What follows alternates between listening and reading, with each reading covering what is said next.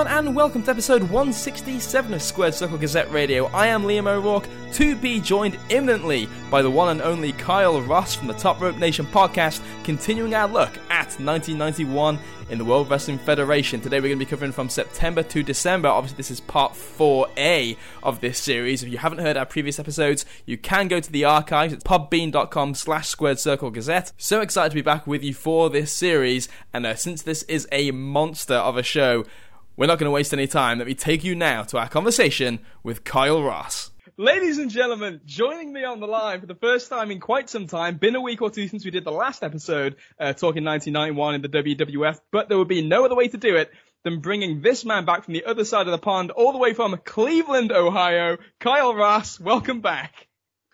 Oh, Liam, it's great to be here. And I feels like it's been more than a couple weeks since you and I last talked about Just- 1991 WWF. Just a little while, yeah.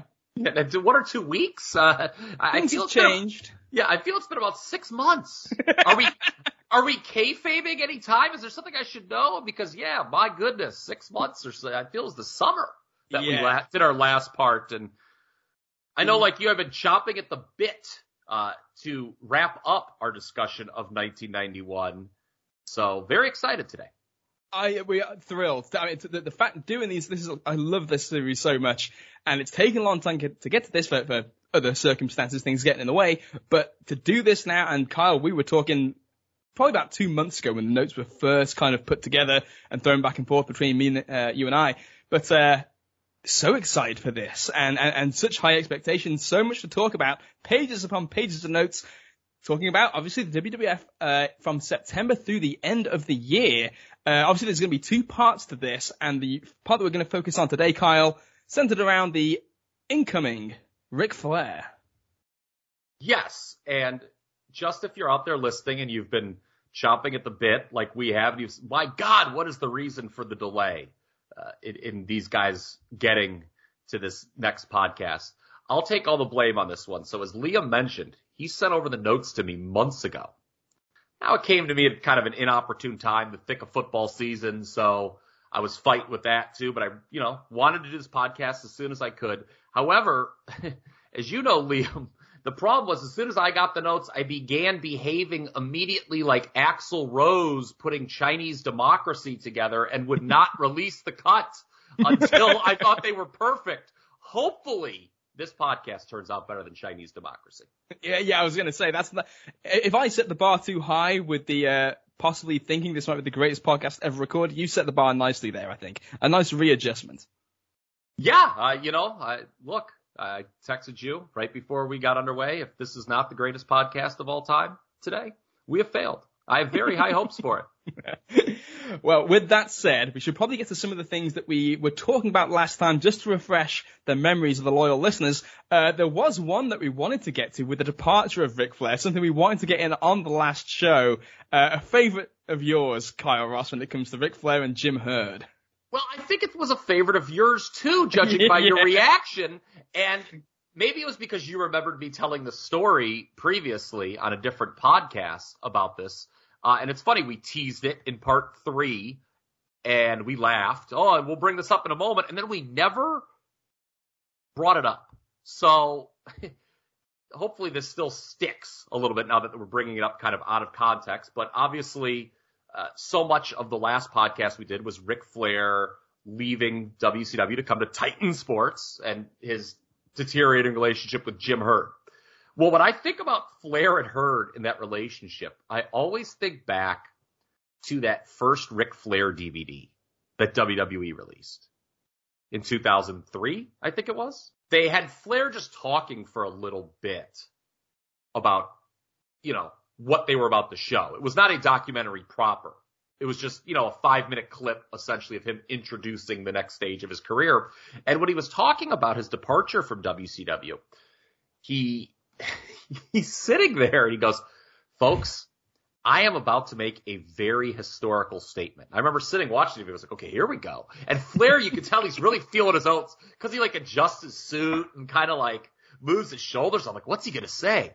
Yeah. He goes, Jim Herd knew absolutely nothing about pro wrestling. And I'm like, okay, I get maybe there's people watching this TV that don't know who Jim Herd even is. But for the rest of us, I mean, what was your next hot take, Rick? That the sun was going to come up tomorrow morning? that the sky will always be blue? I just, I always think about that when I think of Flair and Herd. Rick just being so confident to get that off his chest. Jim Herd knew absolutely nothing about wrestling. Well, no shit, Rick. Everybody knows that. I don't know if Rick thought that he was breaking news. When I he think he said did. But it's like, Rick, th- th- we all live, yeah, the people who live through it and know, if if you even know who Jim Herd is, that's part of the story. He doesn't know anything. So yeah, I love, I love that. And the people who don't know Jim Herd, it, who, who he is, are just gonna be like, okay, I guess some guy was dumb. In wrestling, nah. Yeah. So yeah. In So that's that. WCW, nah. We, we like to leave no stone unturned here over on Squared Circle Gazette. And if you were listening to part three and you were like, what, these guys teased something and they never delivered it. Well, there you have it. There was the anecdote we wanted to say. Yeah, and Flair's Flair's uh, Flair's classic for some of that, but there's obviously so much going on here. We're going to be talking about Ric Flair kind of first and foremost. This today we will be talking about Flair's introduction, the use of Flair uh, from September through to the end of the year. Um, just to kind of catch up on the kind of current scene, the current lay of the land in the WWF as we left it. Obviously, Flair has fallen into the lap of Titan Sports. Uh, he, I think he signed the deal. He's about to sign the deal, but he's on his way to the WWF.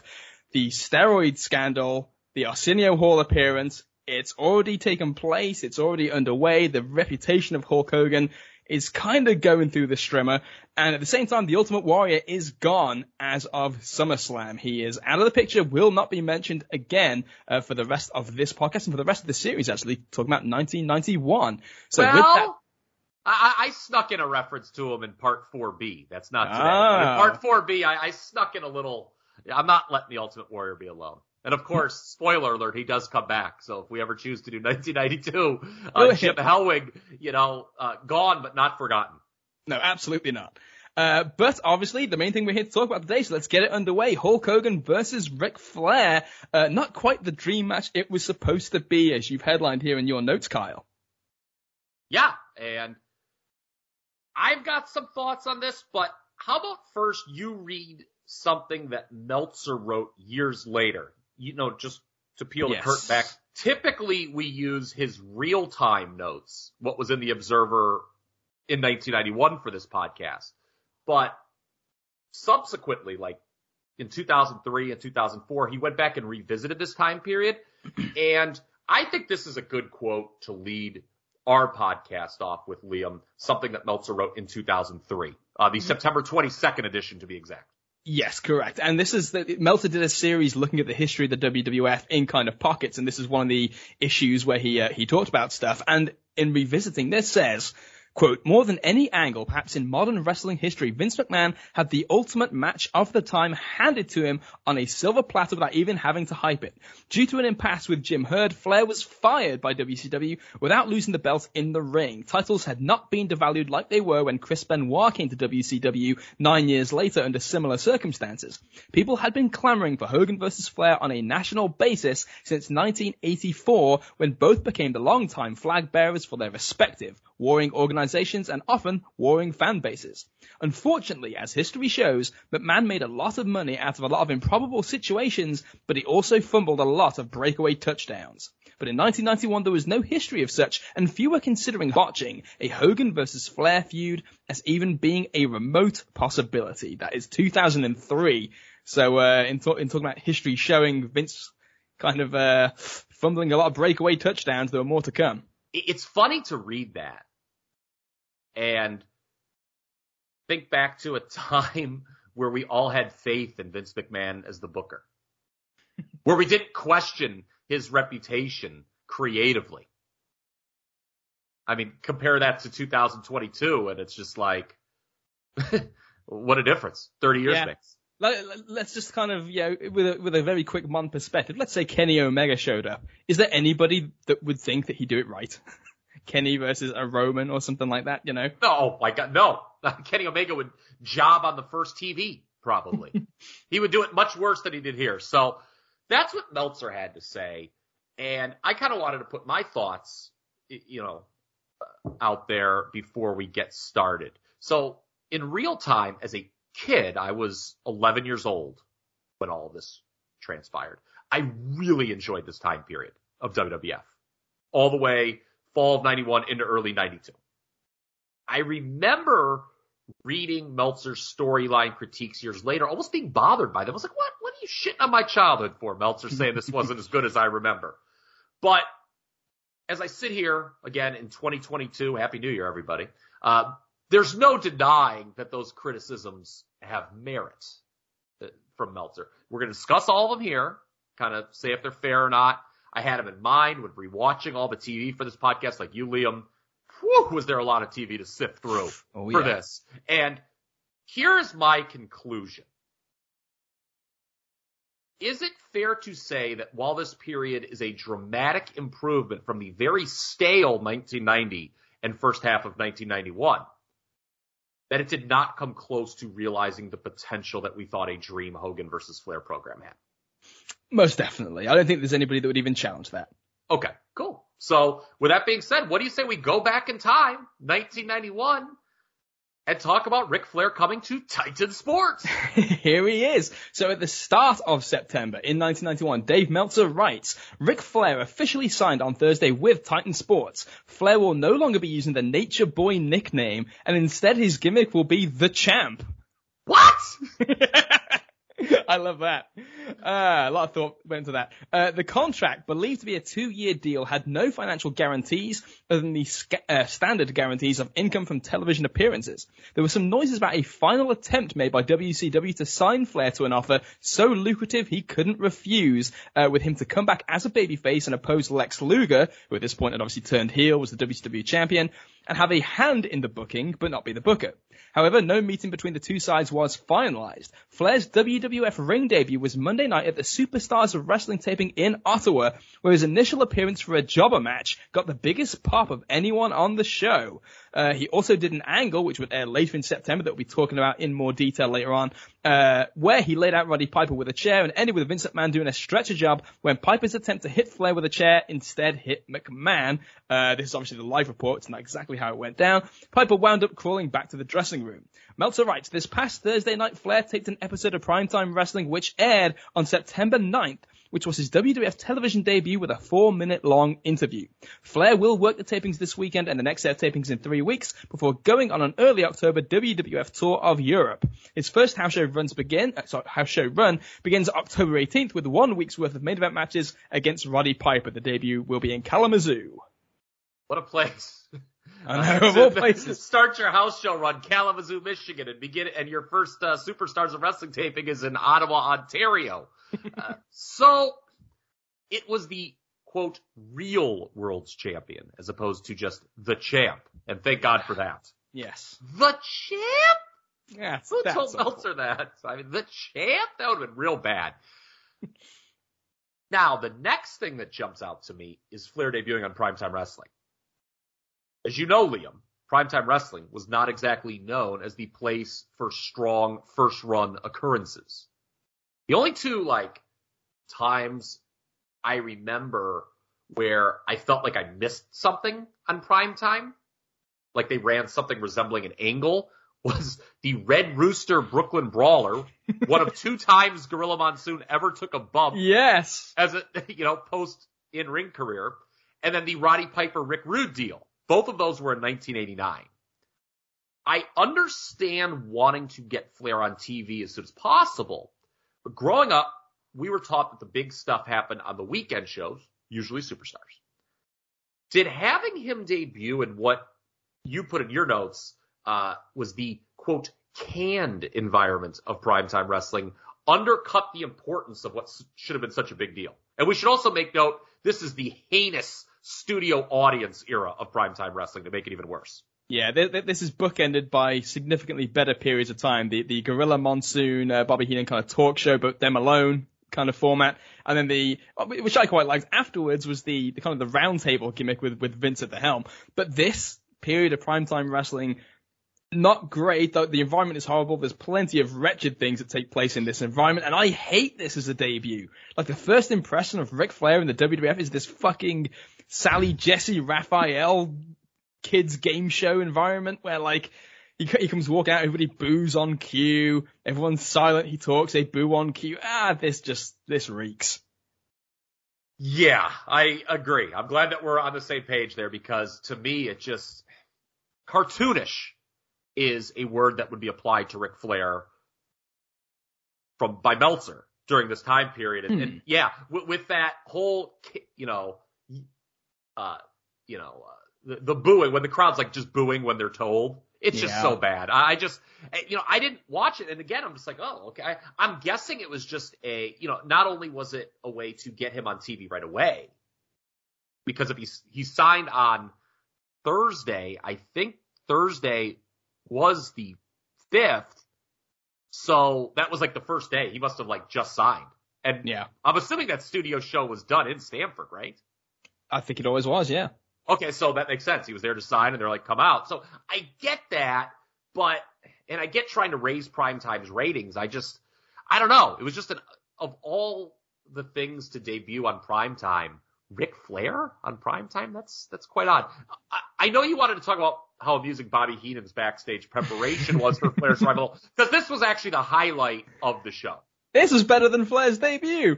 Heenan backstage, just kind of, you know, on the fly. Yeah, he's, he's, he's, for those who haven't seen it, I'm assuming most people have, but he's walking through the backstage area, just kind of, he's in the production truck, he's walking through, eh, eh, he's just fucking with people. And he's just cutting off these one-liners, he's just like looking at these kind of stage hands, these people who are working, doing their day job, and, you know, he's just looking at the guy like, get a tie that matches.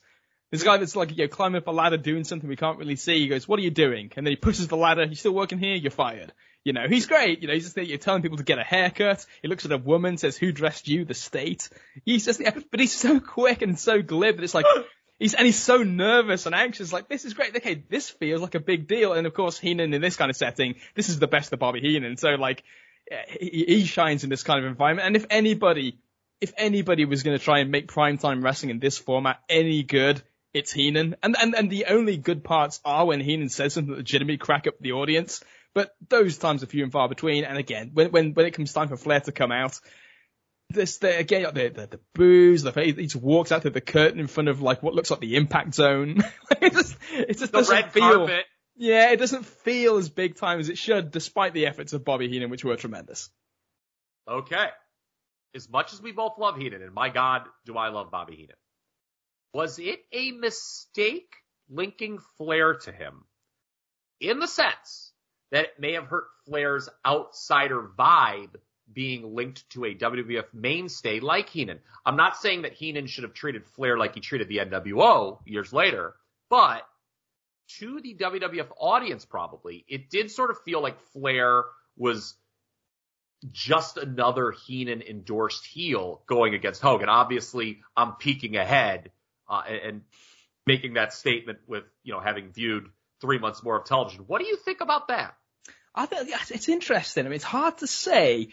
What's weird is that they clearly thought he needed a manager, but Heenan is the guy that's perpetually full of shit. Does kind of even taking away the obviousness of Heenan being the guy who's been around forever, and and like you say, he comes in, Heenan endorses him. We've seen this before even if that wasn't the case, just the fact that Heenan's the perpetually full of shit heel kind of undercuts the more dream aspect of booking Flair like he's the real deal right away because they'd already done this stuff and we talked about this on the last episode.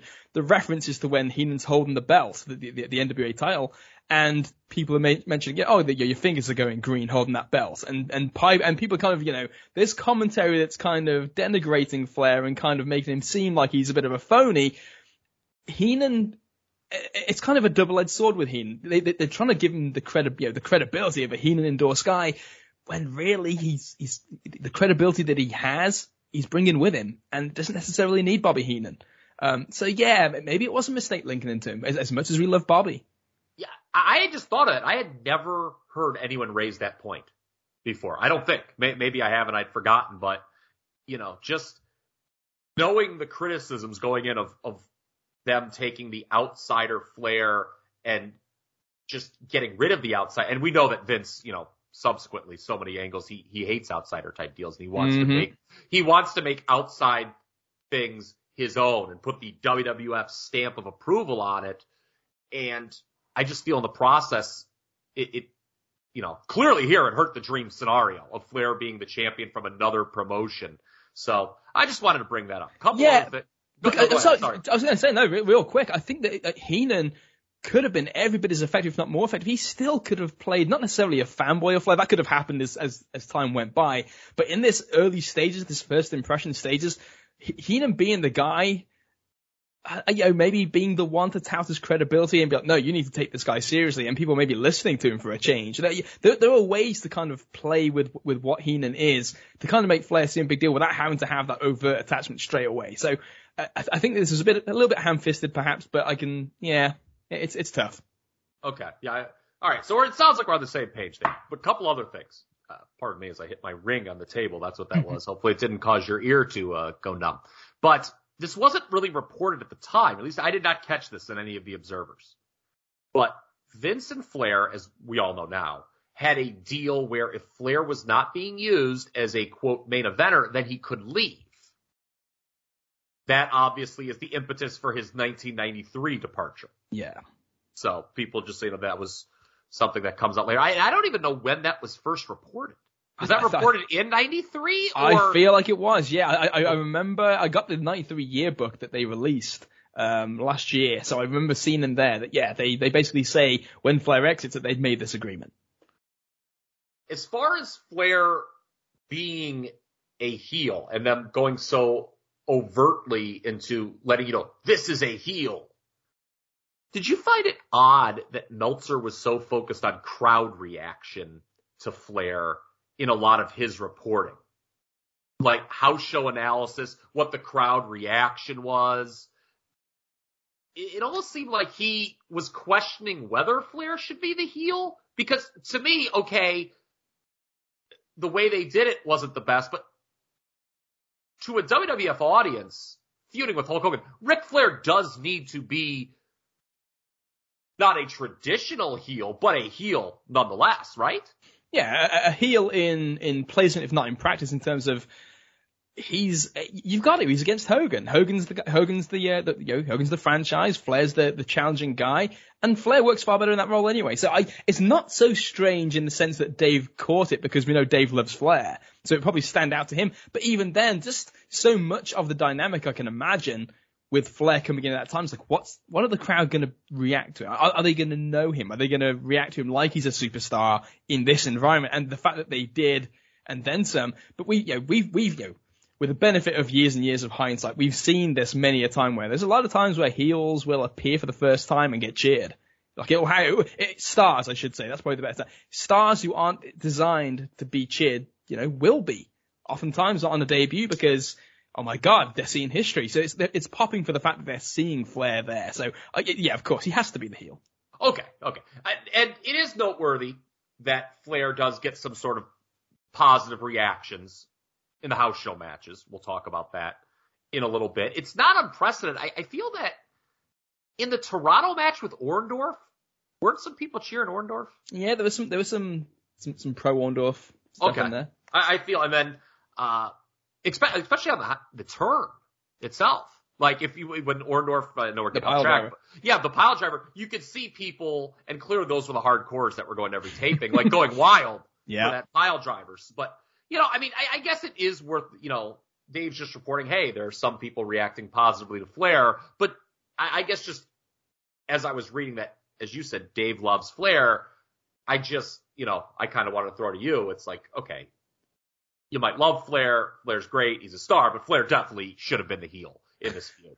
Absolutely. Although I do find it interesting that this was observed because we're going to talk about a little bit later on interesting crowd reactions around this triangle of individuals we're going to be talking about.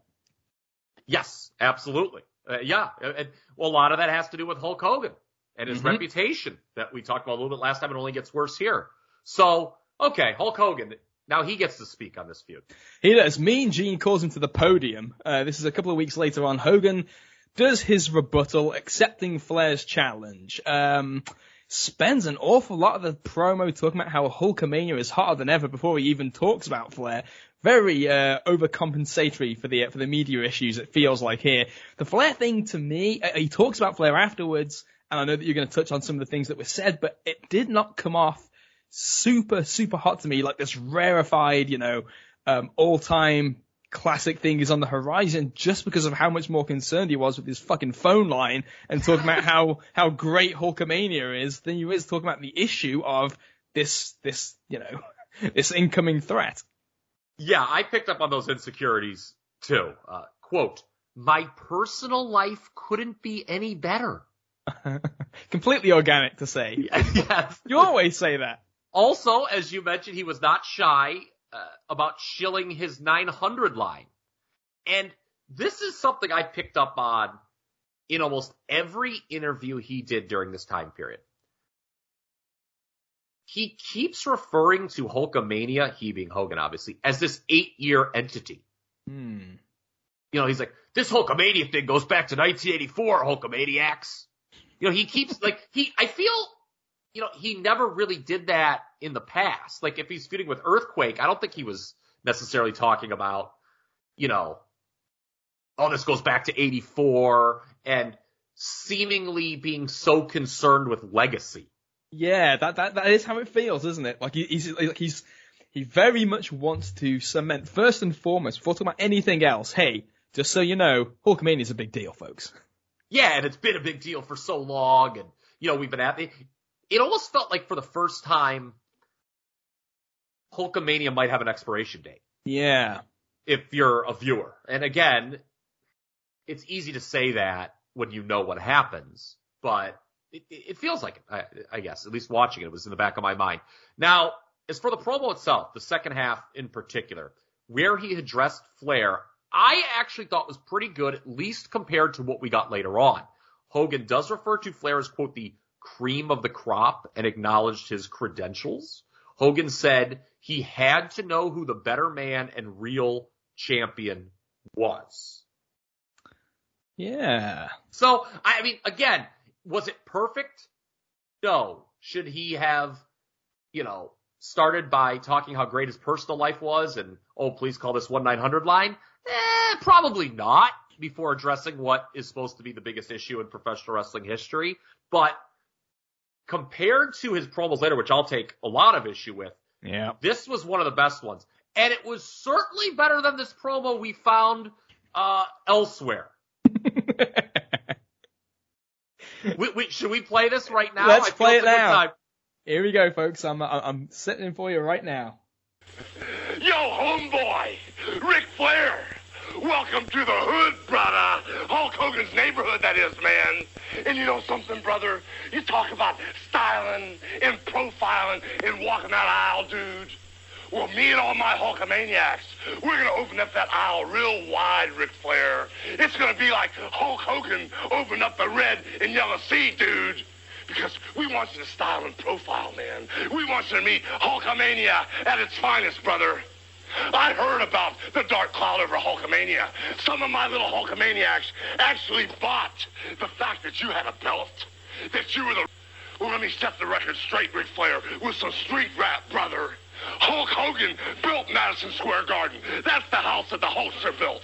I'm the greatest champion there ever was, ever is, or will be. I've got the real belt, the WWF belt, the championship belt, the only title belt. And Ric Flair, I just want you to know, brother, if you talk about styling and profiling, you should see Hulk Hogan, the 24-inch pythons, and millions of little Hulksters, dude, style and profile all over their opponents, man. So guess what, Ric Flair? I signed on the dotted line. I'm waiting for you, dude. And what you gonna do? Woo! When the Hulksters put Ric Flair in school. Homeboy! what black African American person did Hogan accidentally hang out with before cutting that promo? I'm not so sure if he did. I don't know. Uh, yeah, I don't know.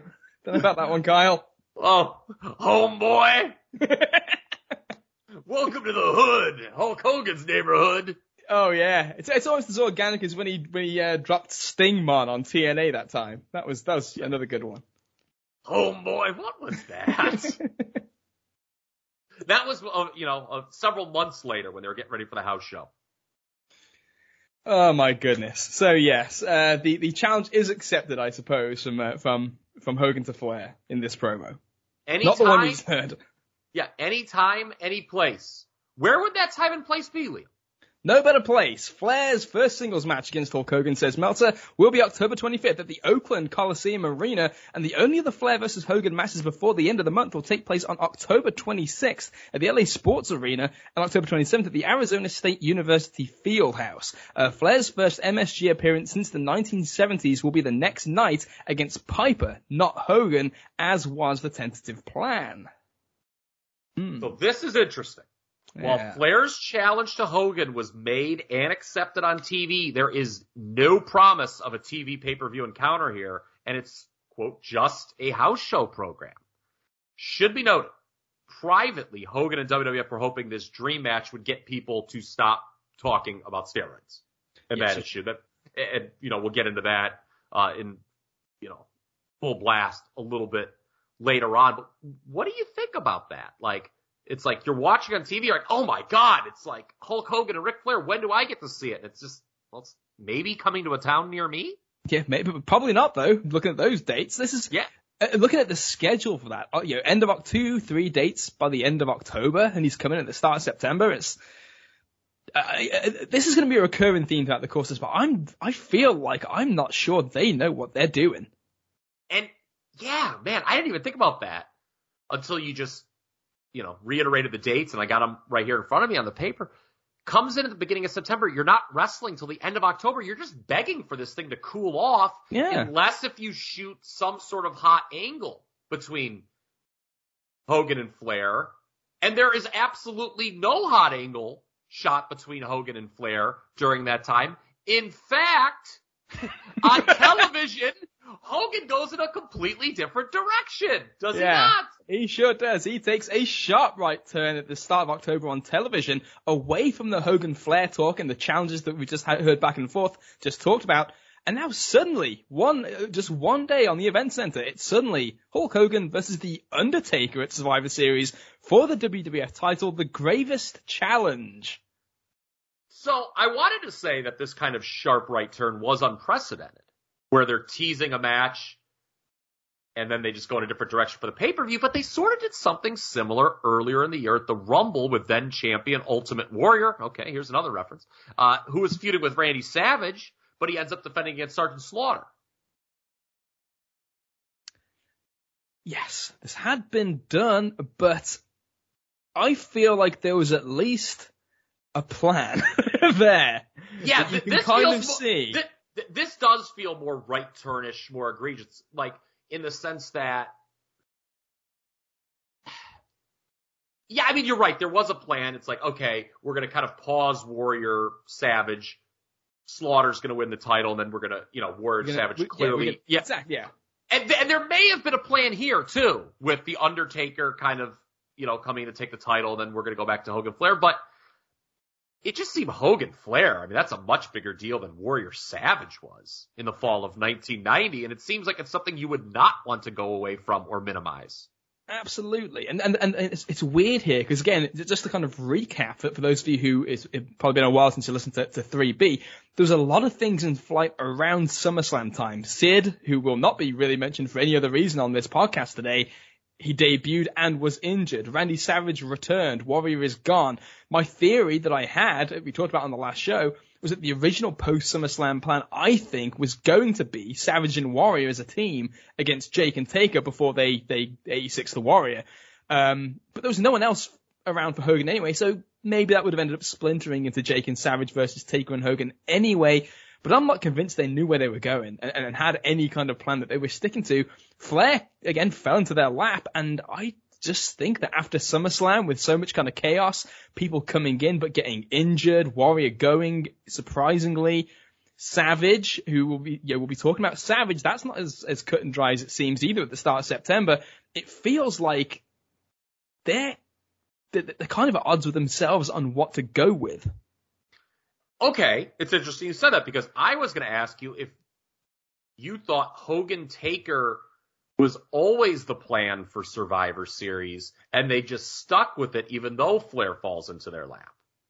You're saying that you don't necessarily think that was the case. I I could see that being the case. I, I could see, like I said, if, if that original plan where it was going to be Warrior and Savage, which then probably would have been Sid and Savage against Jake and Taker, I can see that splitting off anyway into Jake and Savage as a single, which they did, and then Taker needing something to do, going to Hogan. I could see that. I could see them eyeballing that up maybe before before Flair got there. But having said that, I I'm not I'm not I'm not 100 percent sure about that either. Okay. And there had only been really one interaction between Hogan and Taker. And it was much earlier in the year on the Saturday Night's main event we talked about. Mm. And but they had kept Undertaker undefeated at least on TV. He done jobs on pay per view or uh, at the house shows. Pardon me. So I, I don't know. I I would love to know. I, I don't know. I don't know if like Bruce has said something. Of course, you could, you have to take that with a grain of salt. But I, I would love to know if Hogan Taker was just always. But my view was if you're not like that's the only reason you. Well, there's two. Obviously, people are going to think, well, you've got to save Hogan Flair for WrestleMania. Mm-hmm.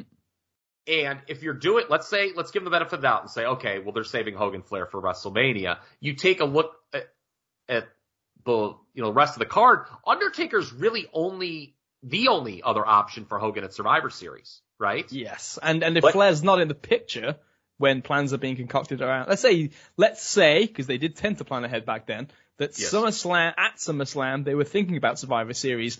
There really isn't a ton of choices. No, there isn't. That I don't know who else could have, you know, challenged Hogan. Now, there were some reports that they were thinking about doing an, a grand finale match of Survival. Yeah, At this, I don't know. eh, That might have just been very preliminary, though. At Survivor Series, I think that was reported in the WWF magazine. So who knows how the what, if any, changes this card underwent. Uh, but yeah, I, I just, uh, uh, I, I, to me, it just, I I always just assumed that Hogan Taker was the plan, and they stuck with it. Now Meltzer says, "quote Something very big is going to happen in Hogan Taker, but isn't sure what." hmm, a mystery for the Yeah, I- ages. Yeah, I, okay. I mean, I we all know what you know. I, I guess the pretty big thing that happens is, uh, as for Ric Flair, what he does at Survivor Series, he goes on to captain a team of Ted DiBiase, the Mountie, and the Warlord opposite uh, a team captained by Roddy Piper, which is Bret Hart, British Bulldog, and Virgil. We'll talk about this later, but that was a mistake. Can't help but notice that you left this off your list of great Survivor Series matches that you did recently on the uh, Top Rope Nation podcast Facebook page. Maybe the worst finish to a Survivor Series match of all time. No, no, it's not. No, it's not because the '96 match, the Vader and Yokozuna one, actually Yeah. topped it.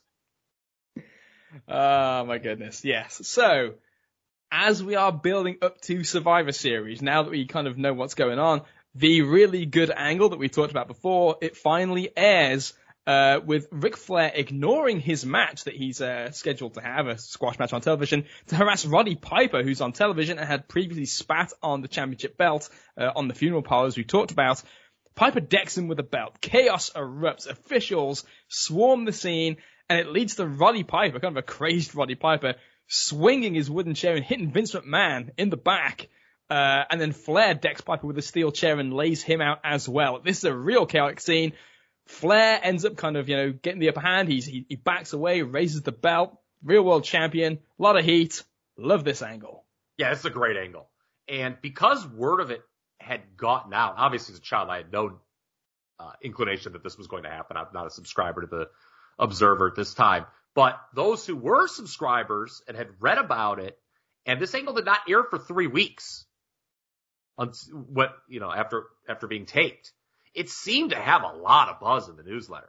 Like Meltzer references it each week before it airs, like, oh, hearing more word that that was a really good angle, Mhm. and it's gonna be one of the better ones. And you know, one of the big stories is Vince McMahon taking a bump. Yep. The Uh, first, I- I think.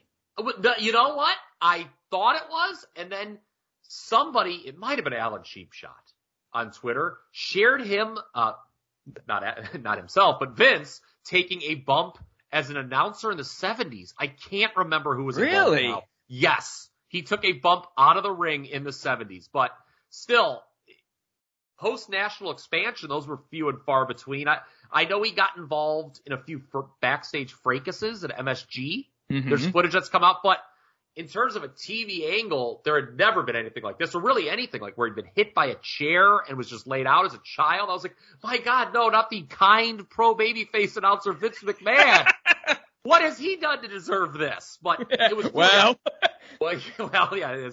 Now, you know, I, I sit here as a 41 year old man saying, "Well, fucking good. I'm glad Piper hit him." But yeah, you know, it was most people that would listen to a podcast like this, I'm sure, have seen the angle multiple times. But if you haven't, you know, Piper's been beaten up and he wildly swings the chair like blindly. And McMahon, who was trying to break up the fight, gets in the way and he just takes it. Now he was not stretchered out though, as was originally reported, correct? Vince? Yeah, well, they didn't show it on television. They may have done it in the arena, but they they they didn't show it. Yeah, and the sh- show went off the air with them laid out, right? It's been a while since I remember I, it. Okay, I, I was gonna say it's been a couple of weeks since I actually watched the angle, so I couldn't remember. But okay, that that sounded right. Uh, I also liked how Savage, who was the third announcer, this was Vince Savage and Piper still doing commentary at this point. He could not help Piper due to being on probation for his own angle. I really liked the dynamic of Savage and Piper having this nice mutual looking out for each other thing during this period, but they really like couldn't help they would it would just be like, "Come on, man, stay cool, stay cool, don't yeah. don't get in trouble." I, don't know, I kind of liked it. It's good stuff. Maybe, maybe, Piper should have tried to renew his tag team TV show with uh, Randy Savage. That could have worked.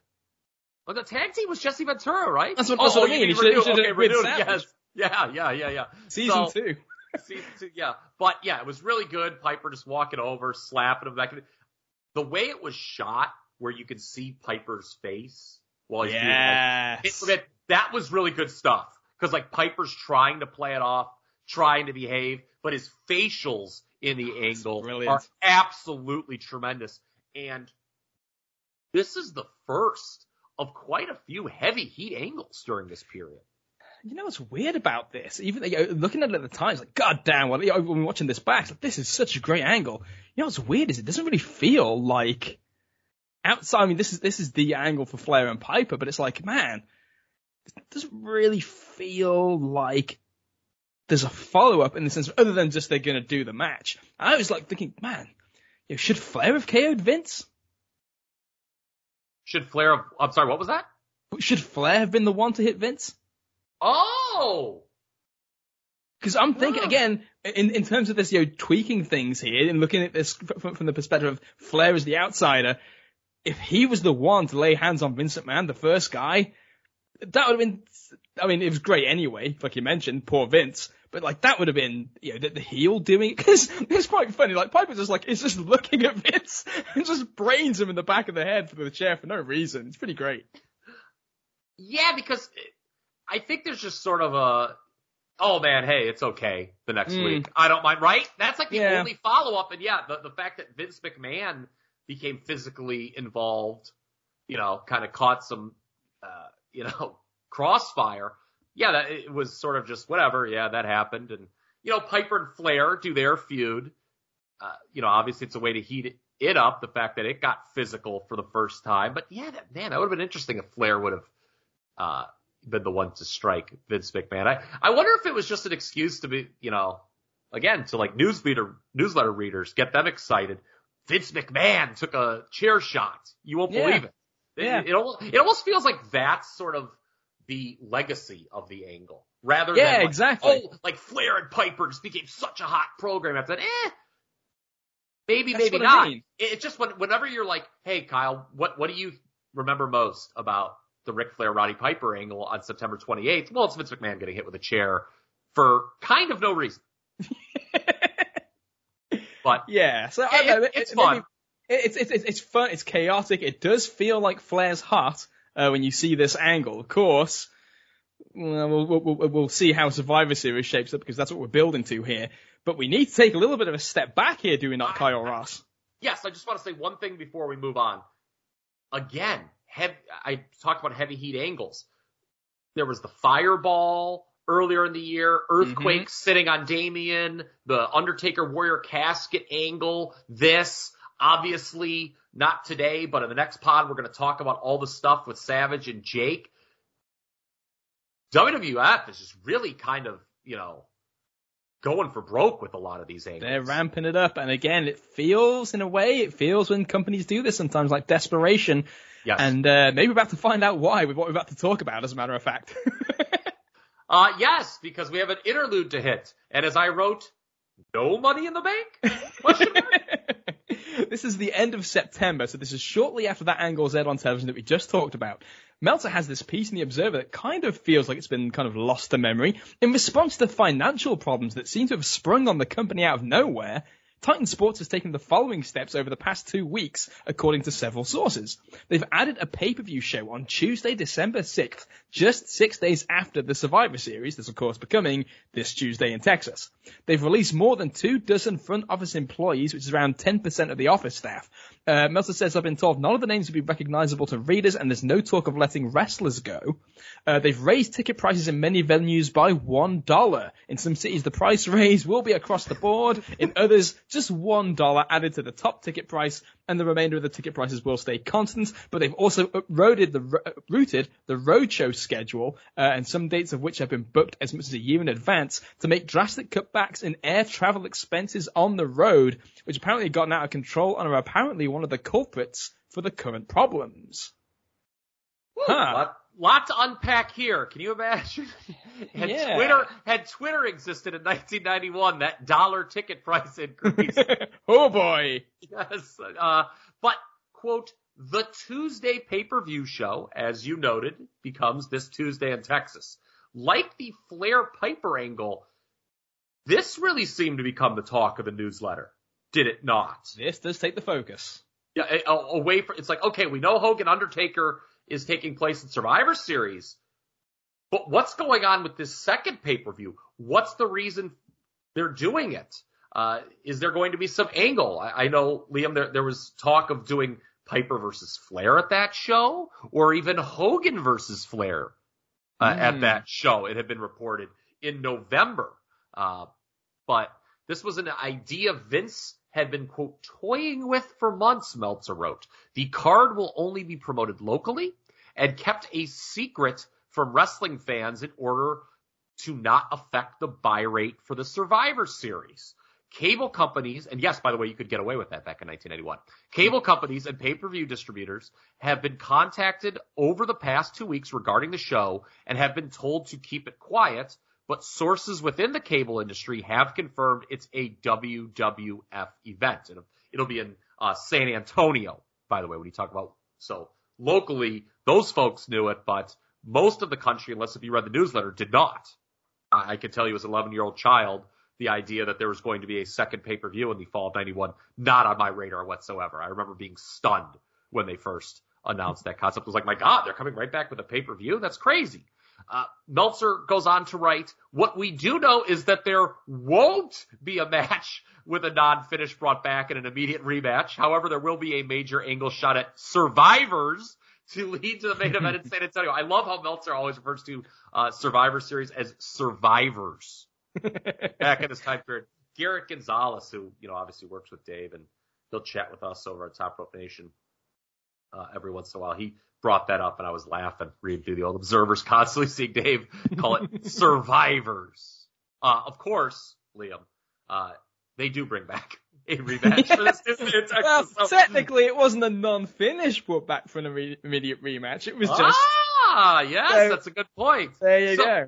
So, if you're a newsletter reader, did the intrigue of this Tuesday in Texas overshadow Survivor Series? Ah, tough to say. Neither of us were at the time, but I would imagine that since all the talk is about that show, and again, with, with- you know, just to kind of backtrack to earlier on, Dave saying that something big is going to happen in Taker and Hogan, it is kind of a, a bit of a destination, kind of overlooking what's coming, and especially when, again, the most shocking angle in the company, which we're about to talk about in part 4B, the next time we uh, we convene here to talk about this, they take two guys off the Survivor Series show to put it on this Tuesday in Texas. So. Yeah, and we're going to talk pretty heavily about that uh, again in that next part because it definitely made Survivor Series a weaker show. Hmm. in my opinion. Is that fair to say? Absolutely, it does. Okay, okay. I, I, the way when you said, "Hmm," I was like, "Oh, is there a counterpoint?" To Oh, no, I thought, no, no, I, no. thought, I thought that was pretty universally accepted, Mister O'Rourke. Yeah. Okay. Well, when, I, uh, when you look at the main event of the Survivors, Yeah. what goes on last? Yeah. Yeah. Woo.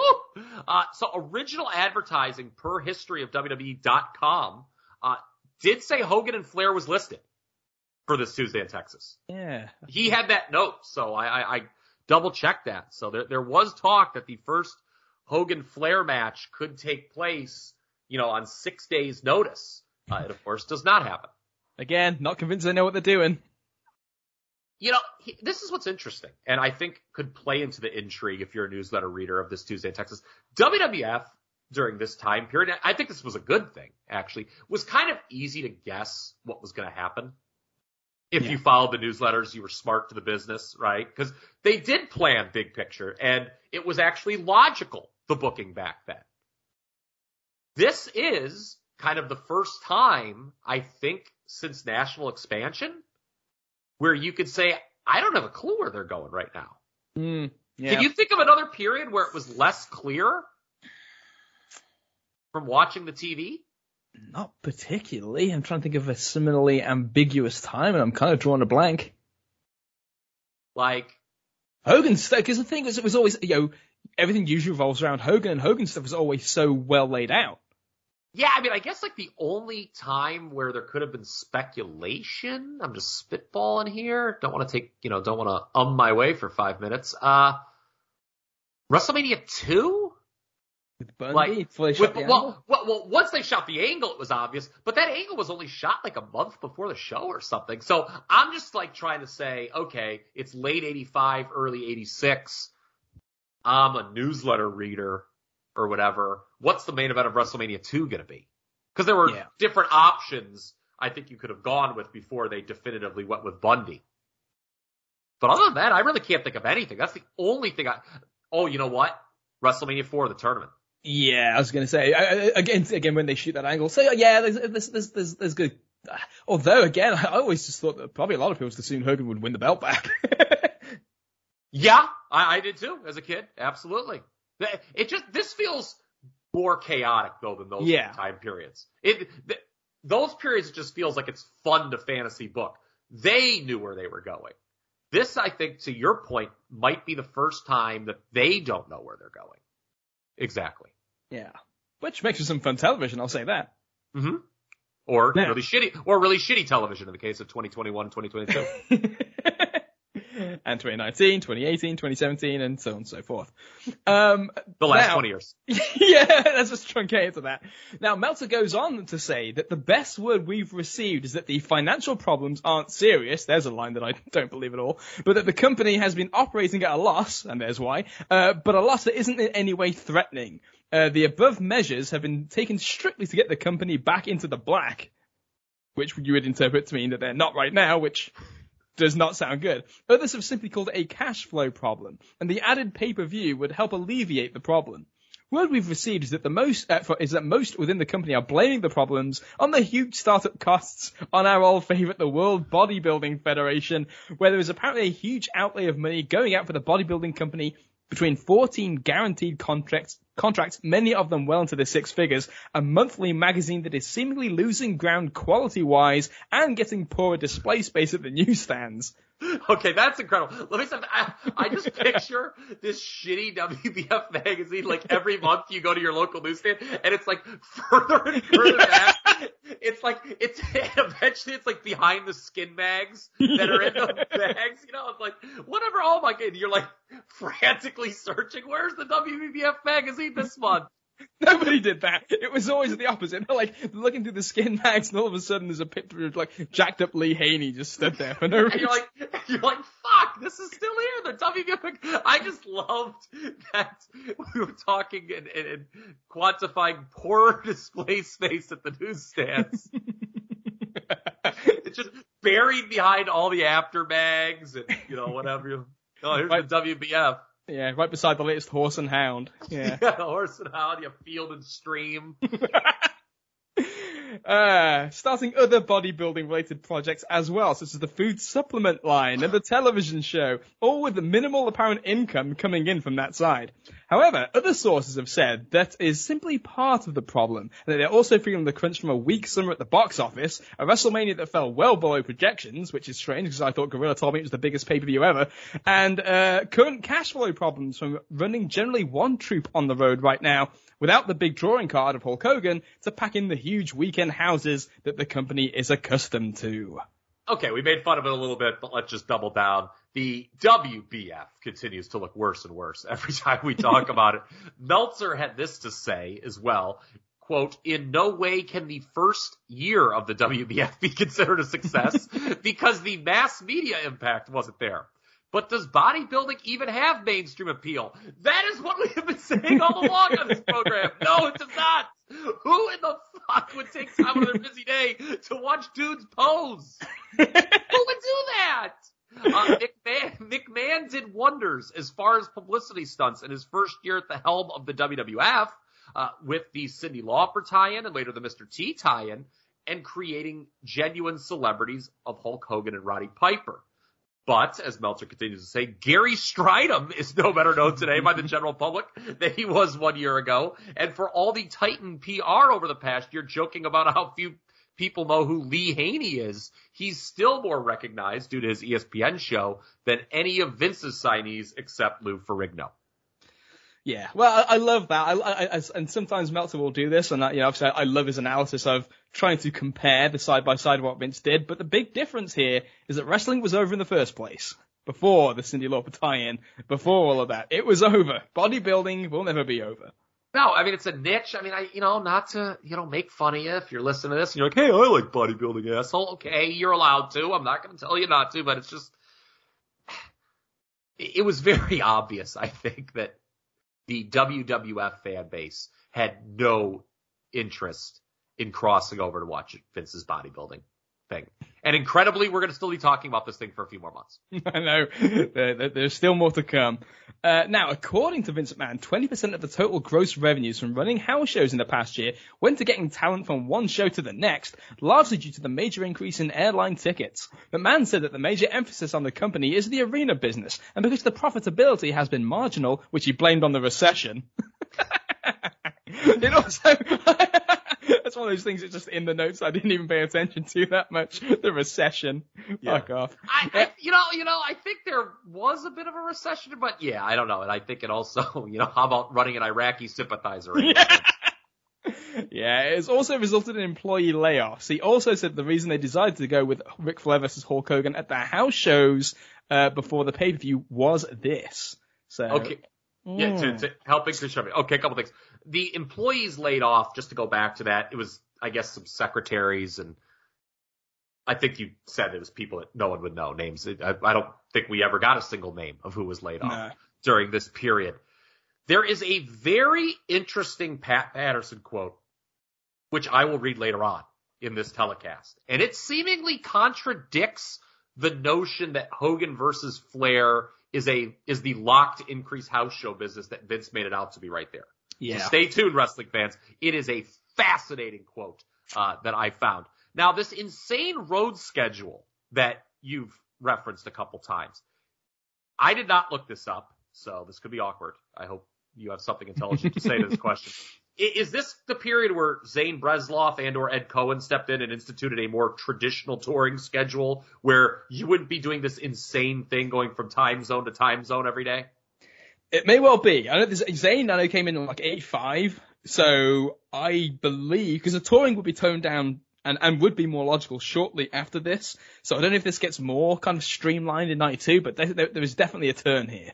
Okay, and just to clarify, if you're maybe unfamiliar with what we're talking about, this is for the listeners. Obviously, you know Liam, but you know the WWF, the way they talk, they it was just a case of them getting any date they could, and they didn't care if it made sense. They'd go Miami to Detroit to you know Atlanta to Los Angeles to you know back to Florida, Topeka, yeah, to Topeka, Kansas. Along like it was just it was just a case of them, you know, trying to get whatever building they could and booking it and who cares if, you know, our wrestlers are just, you know, snorting lines to stay up all night to make these gates. uh, what they do moving forward is when I say a more traditional touring schedule, it's like what we see now.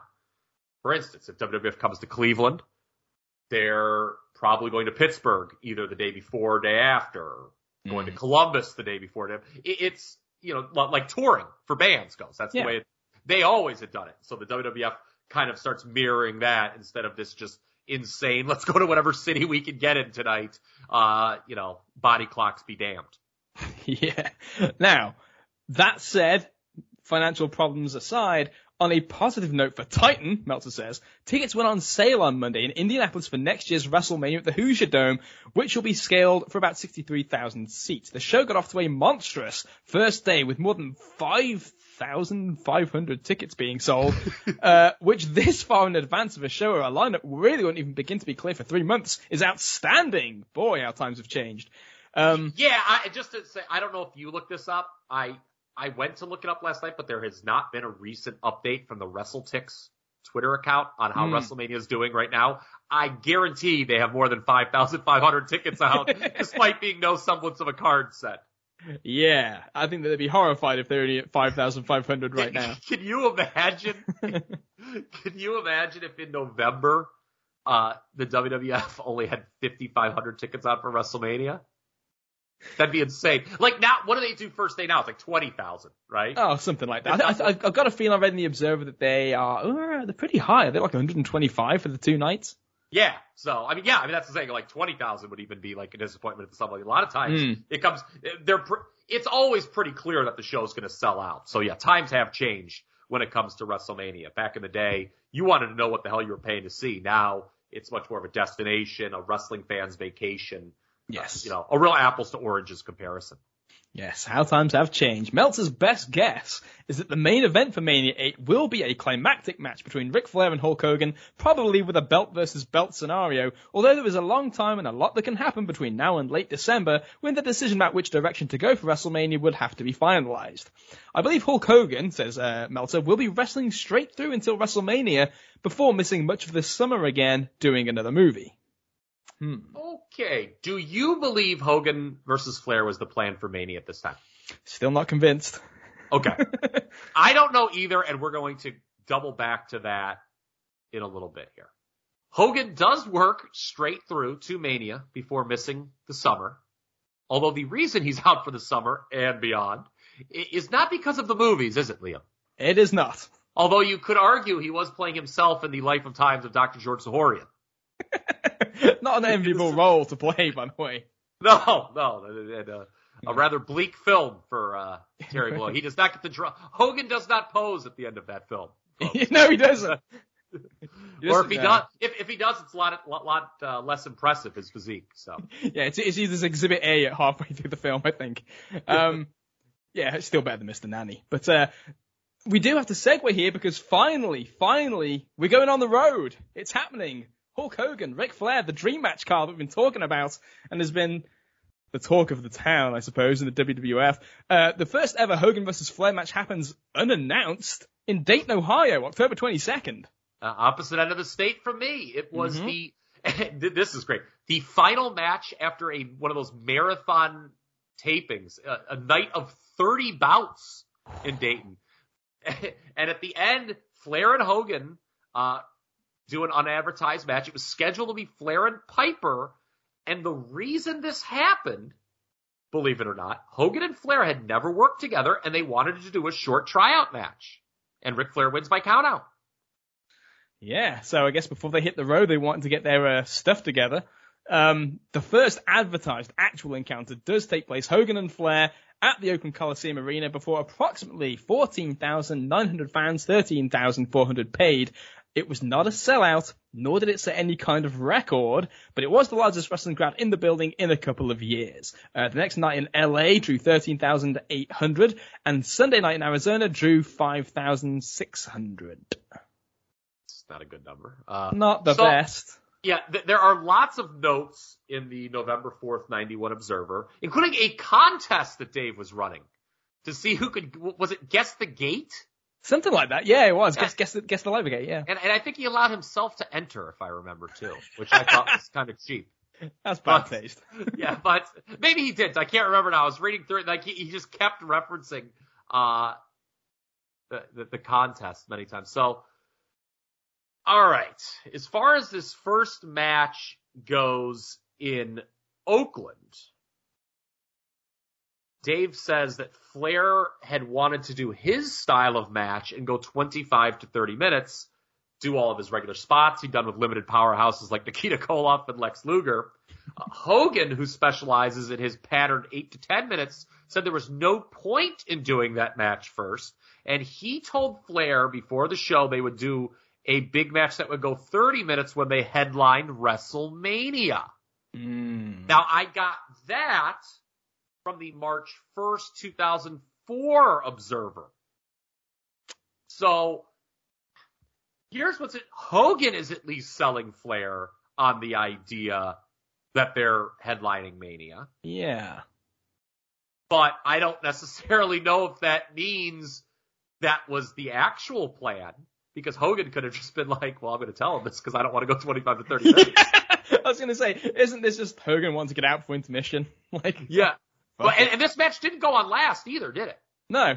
it happened in the middle of the card because as we're gonna get to, man, these fi- the finishes for the dream match, it, it doesn't work for me, brother. No. Um, so this match, let's let's take a look at um, kind of some notes here. You you talked about how it, it was not a sellout. You know, Meltzer says the match outline was predictable, good heat, generally solid moves, but no surprises. Hogan shoved Flair down a few times on collar and elbow tie-ups. We've seen, you know, how that goes 1000000s Mhm. of times. Uh, Flair comes back with the stiff chops, Meltzer notes, which Hogan sold. That's nice of him. So yeah, that that, that is nice. Um, and uh, Flair did his typical moves: knee drop to the forehead, hard chops, working over the legs. Battle goes out of the ring. Flair smashed Hogan's left knee with a chair, sets up the figure four twice, but both times Hogan kicked him off before the hold was locked in. Uh, Hogan makes a small comeback. Flair cuts him off. Then it was time for the Superman comeback. Hogan does not sell the chops, punches, kicks, and a flying forearm smash. Came back with a few punches, a foot to the face. Uh, you know, Heenan gives Flair the dreaded foreign objects, while the fans at ringside seem to know there was no, were no television cameras and thus no chance of a title change. In the upper deck, for that brief moment, the mood was different, writes Dave. Hmm. Unlike previous challengers over the past few years, at that moment, the fans saw the title change as a probability. Flair hit Hogan with the object and got the one, two, three in 11 minutes and 35 seconds. The place erupted. There were a lot more cheers than boos. These are all Meltzer's words. Flair was given the WWF belt and announced as the new champion. At that point, agent Dave Hebner charged the ring doing the overdone pantomime routine to signal about the object. Hebner grabbed the belt and placed it on the chest of Hogan, who was still laid out. Uh, and Heenan grabs Hebner. Flair puts the figure four on Hogan. Uh, making the save was Greg Valentine of the British Bulldog. That can't be a real save. It's just so- so- some guys in the back. Hey guys, put down the fucking hamburgers. Get to the ring. Flair needs to bail. Greg Valentine or the Hammer. Meltzer, was this true that Greg Valentine was only referred to as the Hammer during this period? I remember that. I remember there being a brief period where the the, the old graphic would just read the hammer. yeah. Uh, okay, this is an incredible line. You don't have this in front of you, so freaking buckle up, Liam. in their earlier lives, uh, Greg Valentine and Davey Boy Smith, they were two of the best wrestlers in the business. But now they are simply bloated weightlifters going from town to town in search of a gym to work out by day and showing up at work each night with no intention of ever breaking a sweat. Uh, as Flair and Heenan took off, uh, they, meaning the, um, the Hammer and the Bulldog, helped Hogan from the ring as he sold his leg big all the way to the back. There was no post-match posing routine at this night. Uh, so Hogan must pose does not apply. Uh, Meltzer gives the match three and a half stars. He notes in Los Angeles, uh, and this was, uh, getting correspondence. He wasn't there. Hogan played Superman a lot more during the early part of the match, which he notes took the match down a tad. Mm. Uh, and Hogan, the self-proclaimed eliminator of blood in pro wrestling, then bladed at the end from the foreign object. ah, tremendous. Keep Yeah. that in mind, folks, by the way, for later on. I got a note for you on that. And he- this is interesting. So in Tempe, uh, where they didn't do very well, Flair beats the count when Hogan is distracted by Heenan. These are really crummy finishes for This a match of this size. And uh, note this: the Oakland and LA matches built to rematches on 11:15 at the San Francisco Cow Palace and 11:16 at the Anaheim Convention Center.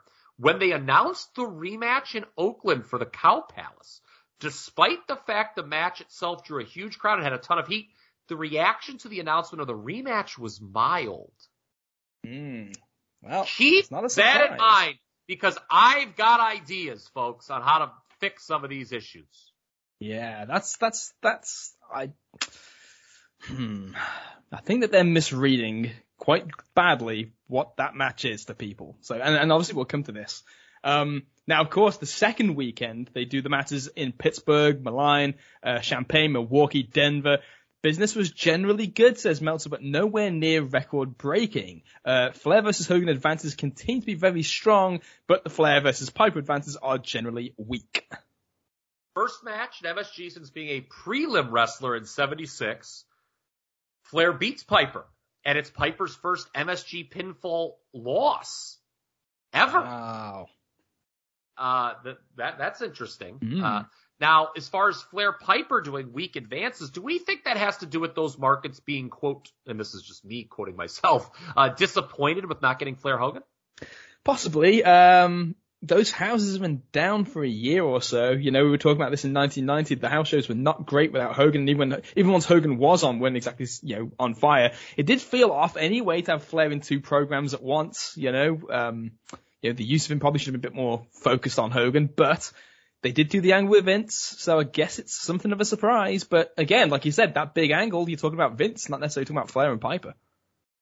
Yeah, and Piper, by all accounts, you know, Piper did, he didn't want a job a lot, but he had no, Mhm. you know, he was obviously buddies with Flair, and this Yeah. was a, a situation where he had no problem taking loss. It wasn't a clean loss either. I think Flair puts his feet on the ropes, if I remember.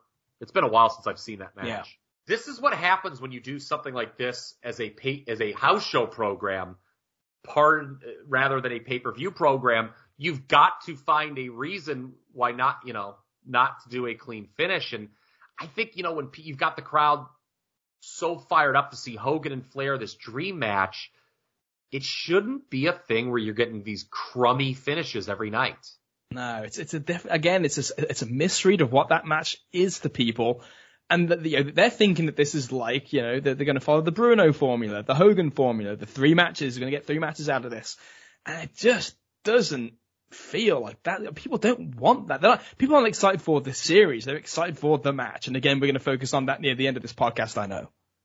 Yes, absolutely. But now, okay, Ric Flair's portrayal, which we still haven't even really gotten into the TV portrayal yet, oh, by the way, uh, is one thing, but I think it's really important when analyzing this period of WWF and why Hogan Flair may not have lived up, well, didn't live up to its expectations. There are clear issues on the Hogan side as well, Liam. There are indeed, and obviously this is a continuation of what we've talked about previously in part part two, part three, everything that's been going on. It continues here. So at the start of the Hogan and Flair program, Hogan started getting somewhat decent press. However, uh, Meltzer writes, seemingly out of nowhere, expect a lot of new stories regarding pro wrestling steroid problem to break over the next week or two. Very ominous line there. Now you mentioned Yeah. something about a story here in the Observer. Yeah, and, I, and I've got it open here. My God, I don't think we have time to get into all this, but there's like this the um Ed the Bull Gantner story. This is the November 11th 91 Observer, and it's I for purposes of this podcast, it's just another instance of steroids becoming a big story to the public. You know, not, it, it's kind of weird how before this the public didn't really understand steroids. Now I just don't in the pre in like the 2020 we just don't care, I guess, Mm, as much. yeah. But it, but you know, when this all first came out and you'd hear about these side effects of steroids, it was a really big deal and you did not want your name obviously tied to steroids. We talked about the Lyle Alzado thing Yes. previously. And so this Gantner story, if people have access to the Observer, you can read that. But, um, you know, obviously the steroid issue would hit a lot closer to home moving forward for the WWF. Indeed. Now, Jim Murray of the LA Times, who is one of the legends of sports writing, he wrote a favorable column about Hulk Hogan, which Hogan has some fabulous lines here. So here we go. Let's get into this favorable con about Hulk Hogan. When it comes to money, nobody in sport does better than Hulk Hogan. This is a quote from Hogan. By the way. It My- gets better. It does. My 900 number is the busiest in the business. My merchandising licensees do better than Disney's. Oh Fuck off. Hulkamania and WrestleMania do millions. We're three times as big as the NFL in total revenue. Our competition is not at the sporting events. Our competition is The Simpsons or Cosby. We can Well, do. thi- well, which is interesting because I wonder who lies more, Hulk Hogan or Bill Cosby. Oh. Uh, we can do thirty million dollars in one night on pay per view, lies Hogan. Uh, we can give Tyson Holyfield a run for its money at any time. And I Uh, love what I love I love what Dave comes back with on all the Hogan quotes. Yeah. So Dave's reply to this, his retort is, just for the record, one NFL game, the Super Bowl, generates as much, if not more, revenue than the WWF does in one year. Yeah, so there are lots of lies from Hulk Hogan, as you would come to expect. Uh, that's Mhm. going to be a big theme, I think, in the second half of our show today. Also, uh, Meltzer noted that Jim Murray said Hogan was, quote, a nice guy to have lunch with. Oh, I'll bet. It doesn't show. It doesn't show in what was printed. Yeah. Well, I mean, if you like being told lies, I mean, I, I, if you want to like go back to your family and say, you will not fucking believe what somebody told me today, then I guess it would be a fun lunch. Yeah, or maybe just you know footed the bill. yeah, I guarantee Hogan didn't foot the bill. I guarantee he did. now, talking to the ABC affiliate in Los Angeles, Bolea, Terry Bolea, Hulk Hogan, talked of the wrestling character Hulk Hogan in the third person, saying, the image is impeccable and the character is perfect. That's, I think Randy Savage would disagree about I know, Hulk Hogan's say- impeccable I say, character. How about, how about Hulk Hogan? Every Hulk Hogan feud, which you know, viewed in retrospect, makes him look like a complete asshole to his friends.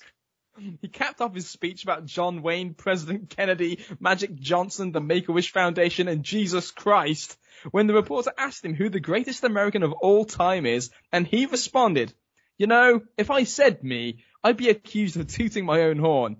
But speaking in the third person, I'd have to say Hulk Hogan. For fuck's sake, man! How do you say something like that? Have some shame. well, uh, as we're gonna find out, Hogan had no shame. And, and and starts to dig himself a hole. You know, we can laugh about him comparing himself favorably to Magic Johnson, John Wayne, or Jesus Christ, but uh, this next uh, wave of publicity, you start to see a turn, and Ho- and this becomes a big deal later on as really Hogan begins to, um, you know, put his foot in his mouth. Well, yeah, look, and, and if you're thinking about, you know, after Arsenio, you know, this is, this is, you know, the, we've talked about on television talking about the eight year legacy, the perfect personal life. Stuff like this, it's just like, I, you know, he thinks it's being protective. It just looks like a bullseye. This guy's so full of shit, it's unbearable. Like, oh, anyway. Yeah, and, and you're right. After the Arsenio thing, you think you would have some like humility or I don't know if that's the right word I'm looking for here, or you would change your media strategy up a little bit. I think Meltzer, I can't remember if it was in his write-ups years later or if it was even during this period. He compares it to like just waving, you know, the old red cape at a bull. Yes. And that's he- how and it he- feels. Yeah, and he's inviting somebody who is not Jim Murray to come along and just, you know, poke holes in everything he's saying and really rip uh, the character and person Hulk Hogan apart. oh my god, it's perfect. It's right here.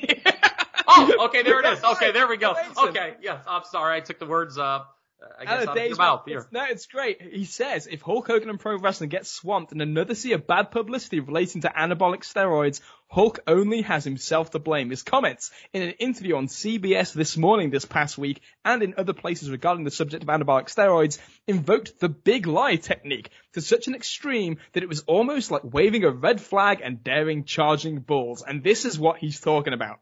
Hogan had the audacity to talk about the drug policies in other sports, in particular the NFL, and challenge them to adhere to the standards in regards to steroid testing that he and Vince McMahon had decided for the WWF. Consider, says Dave, that as of this writing, despite all the rhetoric and announcements by Titan Sports, both in regards to its wrestlers and bodybuilders, Titan Sports has yet to test one wrestler or bodybuilder at any time for anabolic steroids. I, I am just crying at this point because it's just like, oh, our yeah, the NFL, they can learn a thing or two from us about steroids. Oh, how many people have you tested, Hulk? Oh, how about zero? Fucking none. None? Not even the warlord, you know? None? Now, not going to talk about it today, but we'll talk about it in the next pod. Steroid testing is coming. Yes. They, they do actually, they do in fact actually start testing people, but as we'll get to the next time, what a farce that is. Yeah. And by the way, not because Hulk Hogan sat with Vince and designed the policy. Yeah, I'm sure. Yeah, what a leading yes. No one, no one wants more foolproof testing than Hulk Hogan. No one wants it to be done the right way more than Hulk Hogan. Give just- me a break. He's just, he's all about honesty. Now, we talked about the Arsenio Hall. Show. Joy Dolce, I believe her name is pronounced, a producer of the Arsenio Hall show, told us, says Meltzer, that Hogan asked to appear on the show back in July and they thought he'd give a story similar to Lyle Alzado, who had been on the show about a week earlier, admitting usage, telling kids it was the wrong road to take, pointing out the side effects and figured that with Hogan's popularity with kids, it would be beneficial. Backstage before the show, the Arsenio Hall show that we talked about previously, Hogan said he used to use steroids, and while he said that on the air, and it can be interpreted as saying the same thing, those with the show were surprised with the story he told on the air. And what a sorry performance that was by the Hulkster. I think in terms of Meltzer reviews, the spectrum, uh, one end you have him giving the NXT Men's War Games match four and three quarter stars, which really makes me physically ill.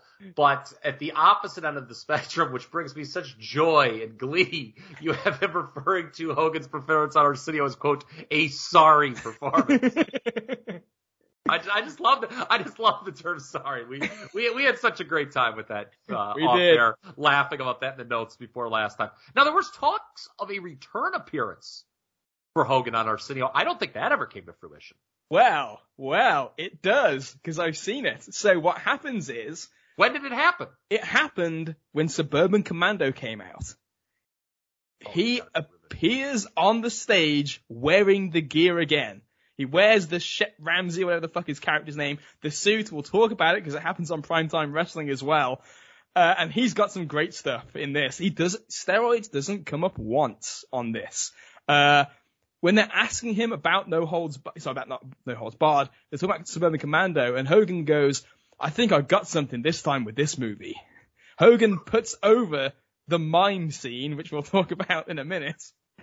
And he's talking about how this film is so good, it's so funny, it's an action adventure comedy. There's such great scenes like this time where he helps a girl get her cat out of the tree. Really funny stuff, he says.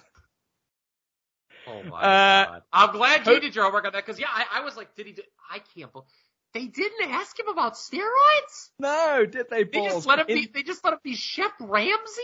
They just let him do his thing. He talks about how uh, Suburban Commando is not an action adventure bloodbath like Terminator or Silence of the Lambs. Which What- what- I didn't know. I didn't know that was an action adventure bloodbath. I was I must have missed that. Yeah, I'll tell you what, Suburban Commando is not a blood and guts promotion, is it, Liam? It is un. Listening to that, man, you can kind of like hear a little of Vince in that, like the way he like describes WFW. It's not just this; it's all of the encompassing things. You know, we we have action, adventure, and comedy on the WWE Network oh yeah. or on the cock. You know, it's so many things. No matter what you want it to be, it can be that for you. Yeah. That's I'll- hideous. I hate that language. I know. I'll tell you what it was. I don't know if it was action. I don't know if it was adventure. I don't know if it was comedy. But as we're gonna get to, Suburban Commando was fucking trash. and speaking of trash at Arsenio Hall, the LOD Nasties match that we mentioned on a previous podcast Oh, yeah. takes place on Arsenio on November 21st to hype the Survivor Series with Okerlund, mean, mean Gene Okerlund, and Jake Roberts in the midst of a huge heel run uh, on commentary. And yes, they have the LOD and Nasty was doing kind of a, you know, wrestling in front of a studio audience. No tag It's- titles. no, no, it's uh, it's it's not strong. If, if if it's it's not exactly uh, it's not the final conflict. Let's put it that way. No, no. So, okay. However- we, we got to tease it. I didn't know that we were going to get a tease of the movie yet. I know it's next on our notes, so I'm glad that you you had done your homework, like I said about the second Hogan on our City of Perverts. Let's now talk about the fine Suburban Commando, shall we? We shall. So it opens nationally the weekend of October 4th uh, and did $1.9 million for the weekend. Good for seventh place. This compares with the $5 million that No Holds Barred did in its opening weekend. Uh-oh. But these, yep. But the, that's not good. Uh, but these box office results may be a reality check. Commando business fell 39% in the second weekend at doing $1.1 million, which is about the expected drop. Hollywood sources indicate break even, which the movie will never come close to approaching, would be a minimum of $10 million in theater gross and probably close to 20 million total. Even though No Holds Barred was heavily panned by critics, movie studios, in particular New Line and Disney, saw the success as possible evidence that Hogan could be a major drawing card as a movie leading man. Hogan repeatedly said during his tour of the media that he wanted to cut back his wrestling schedule, just work special events and devote more time to being an actor, but these box office results may be a reality check. yeah, I don't think it's going to work out. So maybe te- a minimum of 10 million theater gross to break even. In the first two weeks, they did three. Yeah, that's not good. And just to, you know, if you're not a movie person or whatever, after the first two weeks, you typically don't do a lot of business in the theater. No, you- you're, you're trickling, you're trickling down the drain at that point. So we should mention, we already have, but let's get into it now. The hideous segment on primetime wrestling. So I did not watch Arsenio, so I can only imagine how it compares to Hogan coming out in the suburban commando garb uh, with Bobby Heenan, I believe Sean Mooney. Yep. I know it wasn't Vince. Okay. So they show the clip of Hogan beating up the mime in the movie. I think mimes were at this point in movies like this supposed to be this like comedic break when everyone realized how much they hated mimes. So the mime, the mime was doing his routine where he was like, you know, that they do where, oh, I'm trapped in a box and I'm a mime. And Hogan, who's like from another galaxy in this movie, doesn't understand.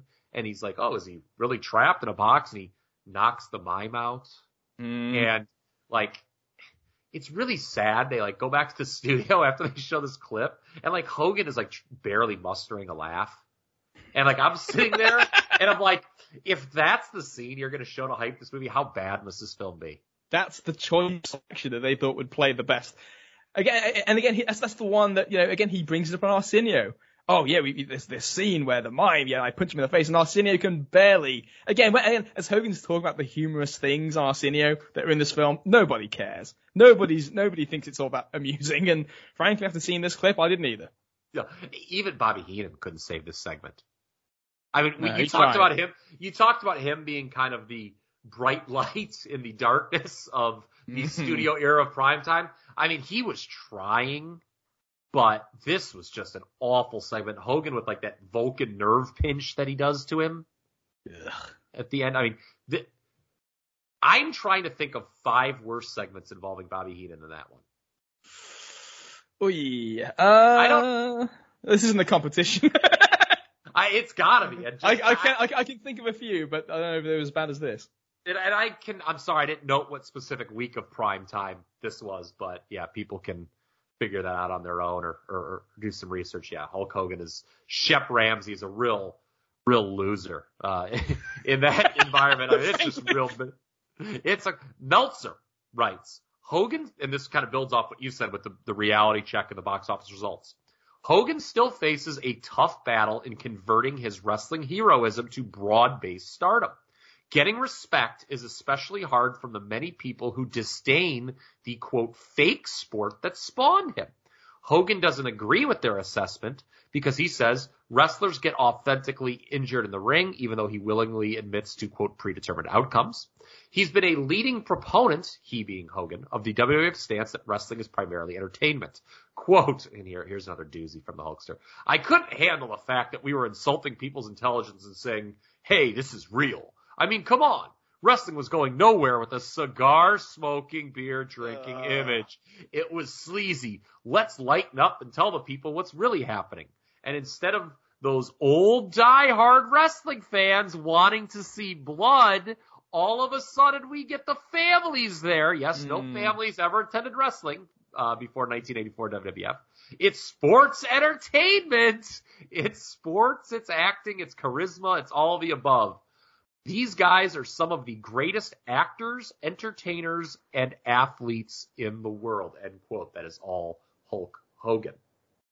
Uh, yeah. I find it fascinating as I was I was driving at some point in the last couple of weeks thinking about this podcast and just different angles we could hit.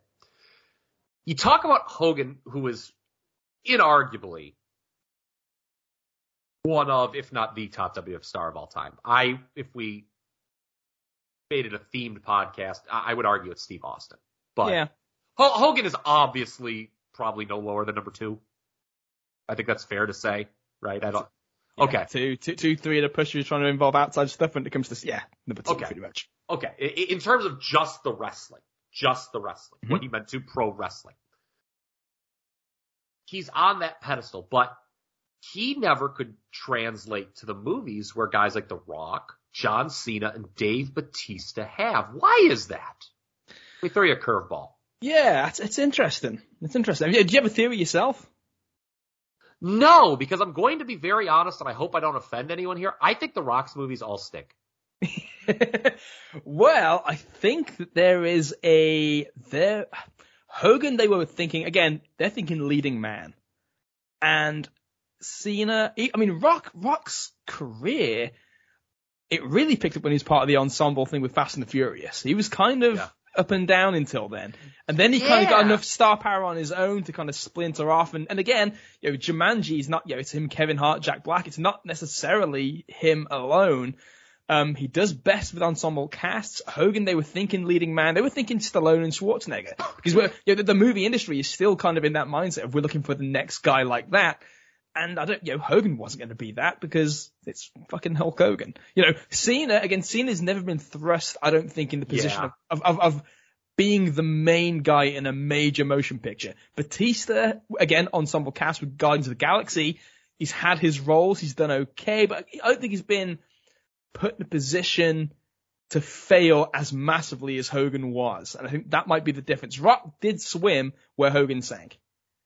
That's excellent analysis by you because correct. You're right. Um, and the raw because Hogan, you look at he had some names. I mean, we went through the names that were in Suburban Commando last time. I mean, there, but it's not like it's not an ensemble cast. Clearly, these movies were all. It was you know it was just like Hogan, you know, on the card. He's the main focus. You know, it's all about Hulk Hogan. Hulk Hogan's the biggest star. Everyone else is just a supporting role and not on his level. And yeah, The Rock brings other people in. And it's funny you did note that, you know, The Rock, while he got off to that hot start initially, everyone's like, oh, this guy could be the next big action star. He could be, you know, on the level of a Schwarzenegger or a Stallone from a generation ago. He did kind of have that nosedive for a little yep. bit where it was looking like, uh oh, kind of bleak. And then everything went right for him. And, you know, now he is just way too big to ever soil. Well, we shouldn't say maybe he would, but, um, you know, he, he's, you know, kind of the thing that WWF now always or WWE always wishes they could get their hands on. Where Rock oh, is like, do they ever? Yeah, WWE is just kind of like, or, or pardon me, The Rock is like, yeah, maybe if it it fits, I'll stop by. But you know, it's not like Hogan who, until Hogan knows best, ironically, he always needed wrestling badly. Yeah. Without it, he was he, and that's and that's the thing here we've seen. Like this, this is the best demonstration. No holds barred, plugged mercilessly on primetime wrestling in its previous life with Gorilla and Heenan for months talking about the release of this film like it's the biggest thing in the company throughout the summer. Uh, and then here, just kind of gets a passing mention. It's not really promoted as a wrestling film. It's just Hulk Hogan in a movie and the wrestling fans did not flock to it. Yeah, and again, No Holds Barred again is not a great movie, but what was the I mean, what was the numbers here to get back? It was like Five did, mil, right? Yeah, I mean that's you know more than double what Suburban Commando did. Um, how much do you think Hogan's reputation in the public eye played a role in this? I mean, we can like laugh about you know what a you know how sorry he was on Arsenio, but I mean there are clearly people that are smarter than Hogan thinks they are being like, you know, I don't know about this Hulk Hogan. Yeah, when was the last Disney film that did 1.1 million or whatever the fuck it was, yeah. by the way, Hulk? yeah, I mean, with, with your impeccable character. Yeah. Yeah, I mean, do you think that's what some of this is? Like the parents are souring on Hulk Hogan being a role model for their kid because some of this uh, news is trickling out? Absolutely. I think it, when the lead selling point is it's him and then it fails, what else can you draw from it? It's, it's, it's, because the thing was, like, if you if it had been again a different time and place, this would have done better as the novelty. It, no holds barred proved it because again that was the soul on Hogan essentially, and this obviously the Zeus factor making part of the storylines.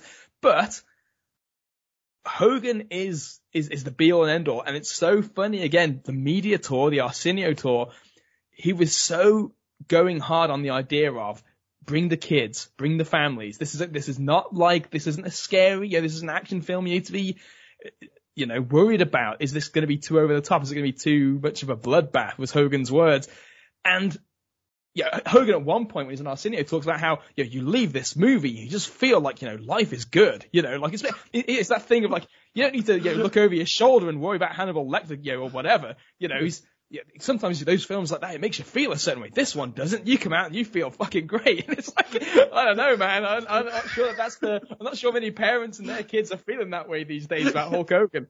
well, and for the record, okay, after you watch Suburban Commando, the only feeling one should have is, what the fuck have I done with the last 100 minutes of my life? I was hoping Hannibal Lecter came and got me. I don't know. Honest question. This is not on your format sheet, Tony. Oh if Hulk Hogan had done a movie in 1986, what kind of business would that have done?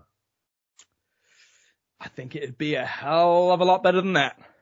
Yeah, I mean, obviously, a hell of a lot better than that. I mean, it would have crushed No Holds Barred. I mean, is this a case where they waited too long to do this? Yeah, I've, I've often thought that. I thought that 86, 87 probably would have been the time to cash in. And didn't didn't he kind of take a light house show schedule in the summer of '87? Because like Andre was off. I'm trying to think of like the summer of '87. I, I know he worked wrestles like race. yeah, yeah, race. But that's it. Like I, I don't really. Rem- I know he wrestles like the one man gang and like even DiBiase before DiBiase becomes an established TV character. But you know he didn't have a big TV feud while Andre was off. I mean he's really persona non grata on the television in the hmm. summer of '87, and I guess that's only one year before he films No Holds Barred. So I don't know. He could have. He he could have done it then. It just it feels especially or like, but even before then, like when it was this new well, Hulkamania was this new pop culture thing, like between '84 and '86, it feels like that would have. And I know how they needed him on the road every night, but if there was a way um, to do it, that it feels like that would have been the time if you wanted to make Hulk Hogan a movie star. I think at the tail end of his popularity is not the time to do it. No, and especially in 1991, after everything that we've been talking about, he, he's not he's not super hot anyway. And this stuff is just compounding the problem, the, the, the reputation, which we're we're in the in the middle of, and it continues now. By the way, if you want to if you want to continue going down this track, because oh boy, it's about to get messy. Uh, yeah, it does. It absolutely does. And our good friend Dr. George Zahorian, we're about to bring back into the uh, discussion. He of the life and times of a major interview in Monday St. Petersburg Times brings us to our next subject, says Meltzer. Hulk Hogan was asked about the Zahorian trial and made these comments. I was his patient in 1983 for some sports injuries, and part of that therapy included anti-inflammatory drugs. Included a mild, prescribed, legal steroid during the time I was injured. But when they kicked down his door to bust him, all of a sudden, there was a picture of me shaking hands with him on the wall. All of a sudden, this guy becomes Hulk Hogan's doctor. So the latest spin story for Hogan, says Dave, is to say his name was mentioned in connection with Zahorian because he was his patient for a 1983 injury, and when Zahorian was busted, the only connection was the photo of them shaking hands on his wall. Call me crazy, Liam. I think Hulk Hogan may have an issue telling the truth. uh, well, let's let's see about that. As has already come out in the Zahorian trial, Zahorian testified that he first met Hogan in 1984, and that when he met him, Hogan had a serious steroid abuse problem. Hogan on Arsenio said there are a lot of lies told in the press and told during the trial. I don't know about the trial, but there certainly have been a lot of lies told in the press. Ooh, Dave. when asked about the packages to Hulk Hogan, Zahorian said the truth about those packages will eventually come out and that he found Hogan's behavior regarding the subject in the media of late to be disgraceful. Oh. This isn't encouraging and it's not going to get any better now. Zahorian's FedEx history was subpoenaed. The list included shipments to 37 identifiable wrestlers employed by the WWF. This does not include shipments to Titan headquarters, addressed to several non-wrestling personnel, and shipments to other Titan employees in their homes during that period of time. What, Many a- of the, what an operation. what, I know, what a caveat that was, by the way. Yes. Many of the names were never investigated because shipments were made to aliases or even real names, and the investigators and the prosecutor in some cases didn't know some of the names listed were real names of wrestlers. That's incredible. I know. Of all the wrestlers subpoenaed in the Zahorian trial originally, Hogan, Brian Blair, Roddy Piper, Danny Spivey, and Rick Martel were prominent and easily identifiable on the list. During the trial, Zahorian admitted selling steroids through the mail to all of the previously mentioned names.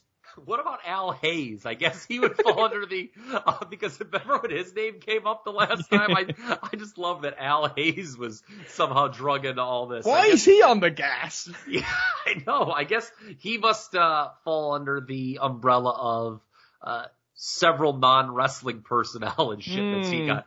I love that they were shipping steroids to fucking Al Hayes. Yeah, know. Maybe he wants a WBF contract. I guess I don't know what he was doing. I just, Guaranteed money. I just imagine like a passed out drunk Al Hayes sitting there with a bunch of boxes of steroids on his lap and people just grabbing them willy nilly. Fucking Al Hayes. Uh, The stories, the, the stories I've been told about Al Hayes. If only I could repeat them on air. oh boy. So, Terry Bollea received five packages from Zahorian in 1988. You know him as Hulk Hogan. Sent to his homes in St. Petersburg, Florida and Stamford, Connecticut. On May, here we go, here's the list. On May 18th, 1988, a three pound package was sent to Terry Bollea, with one L, at his St. Petersburg home, signed for by L. Bollea, presumably Linda. Says Dave. On September 2nd, 88, a three pound package was sent to Tiny Bolan at his Stamford home, signed for by T. Bollea. On February 3rd, 88, a one pound package was sent to Linda Bolio at his Stamford home, signed for by Linda. On November 10th, 88, a three pound package was sent to Linda Bolea in St. Petersburg, signed for by H. Hogan. That's quite incriminating. and on March the 2nd, 1988, a one pound package was sent to Terry Bolea, signed for by H. Hogan. Tiny Bolin? Linda Boleo? Well, where was Taryn Bostic in all of this? hey, I love it. You got you got to have the, the, the plausible deniability when you when you sign for these things that hey, this actually isn't for me. They look, it's it's the wrong name. That's just the that's that's the scam. Tiny Bolin? Like, I love how just like, like, who are they trying to fool with this? Oh, Coming- that wasn't me. Coming Yeah. next week to NXT 2.0. Tiny Bolin. Oh my god, how great would there be if there was a Tiny Bolin in NXT 2.0? Ah, yes. So Zahorian himself was sentenced actually this past Friday for his conviction on 12 counts of steroid and controlled substances trafficking in three years, sorry, of three years in prison, two years probation for each of the 12 counts, a $12,700 fine and forfeiture of his half of his $3.7 million office slash condominium complex because the jury in the case ruled it was used for committing the drug distribution crimes. That's a, that's a hefty kick in the gut. Yes, and this will not be the last time we, we're going to move on here. Uh, we're going to get back to the in-ring stuff, folks, uh, fairly shortly, but obviously not the last we're hearing of steroids or this story. Not at all. Now, in light of all of this coming out, Suburban Commando was dropped on Friday, October 18th. So if you're doing your maths, it hit the theaters on October 4th, gone October 18th, a two week run. Poof! In the vast majority of theaters that it ran in, and by the time you read this, its run should be over and can be labeled a box office flop, says Dave. Hollywood sources say Disney has lost all interest in Hogan as a box office attraction, and the failure of Commando at the gate is a serious blow to Hogan's future aspirations. Oh my. What about his next movie? Ugh. This was something that I was unaware of, and I was going through the observers. Apparently, Hogan yeah, was signed on. His next movie was going to be called Ugh. I have no idea what the uh, concept of that was going to be. But uh, Meltzer reports that it may go straight to video now. I don't believe it was ever made. Maybe I not. I wonder if they changed it and this this became Mr. Nanny. I'm not sure. I wonder. Ugh? Mm. Who would call a movie Ugh? UGH, by the way. So it's like a, a figurative ugh for the for, for the viewers. Uh, yeah, what? what? I, yeah, that was that was maybe I, I, was trying to do a timeline of like maybe it was changed to something else, but uh, more importantly here we could have our fun and laugh at uh, Terry Bollea's expense, but this is having a negative effect on business as we're about to get into, in my opinion. We're going to talk about Flair's portrayal still later on, but how much of these disappointing gates with Flair, Liam, were due to Hogan's professional and public reputation going down the shitter. You, th- we love to fantasy book things and say, this is how we would do it, and it would be better, and it would draw more money. You and I, or no one for that matter, can fantasy book your way out of what is going on with Hulk Hogan uh, behind the scenes. And I think that's the lesson that our listeners need to pick up on here. Yeah, but certainly, certainly a bigger contributing factor than people even if you realize it, may even care to admit, the combination of the staleness that we talked about in the previous series, about 1990, which was, was, was bad, but the public hammering and, and everything that's going on here, Hogan is clearly on the downslide, and I think he knows it.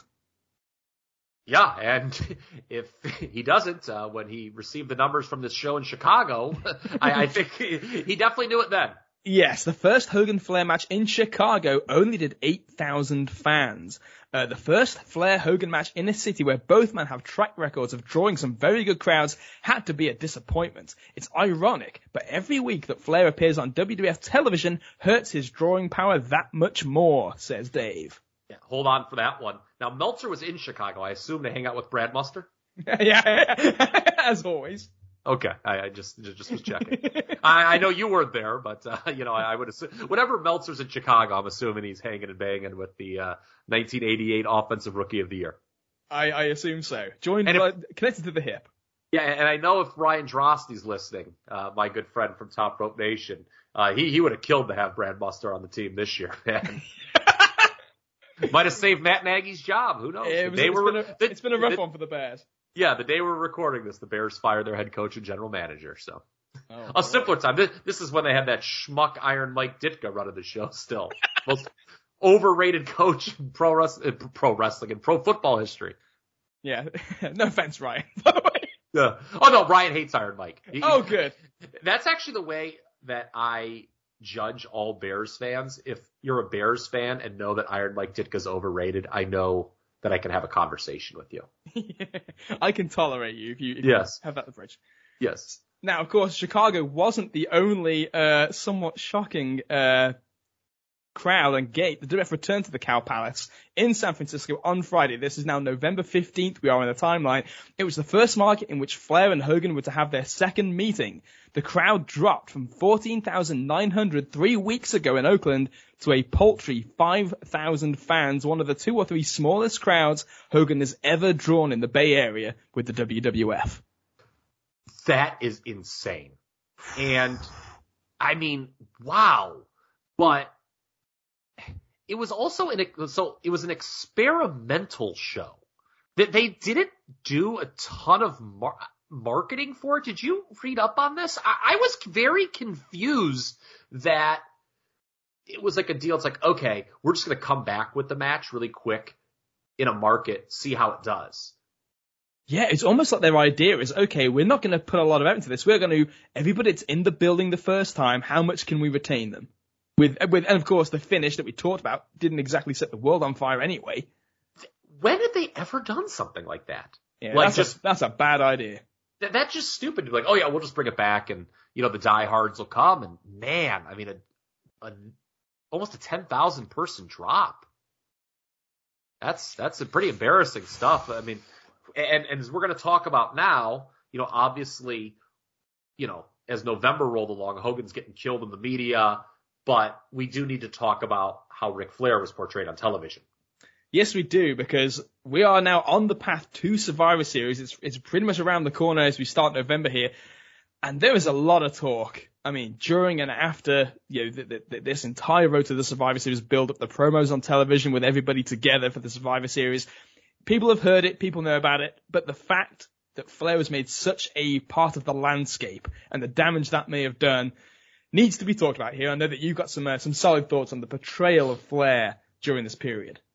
Yeah, so this some of this stuff might come across as nitpicking because we know the end result. But you look back, Beefcake falling asleep behind Flair when he's cutting the promo on the barbershop. Sucked. Sucked. Roddy Piper commenting on Primetime Wrestling that Ric Flair has been competing in the minor leagues. That's not smart. no. Uh, uh, you know, and this is the big one. We talked about, you know, the sharp right turn, Hogan Taker being the man for Survivor Series, and that leaves Flair captaining a team opposite Piper. When they do that, it feels like Ric Flair is just another heel as a Survivor Series captain. And that, that was, Meltzer really harped on that and he was really right to do so. I know that that's what they did with all the heels. Your top programs, when you got to Survivor Series, you know, those people were the captains of their respective teams, but this was a different deal. Ric Flair standing there for weeks and weeks next to DiBiase, Warlord, and Mountie, and cutting those generic team promos. I know in some instances we look back at those with a certain degree of fondness and say, oh, I remember when the Survivor Series used to be like this. That was not the way to use Ric Flair two months into his run. Just, you know, and, and like DiBiase was like taking the lead on most of the team promos. Did you notice that? I did, I did. Flair usually is either side by side with DiBiase or even uh, on one who's behind DiBiase who's leading. Yeah, I just like, what are we doing here?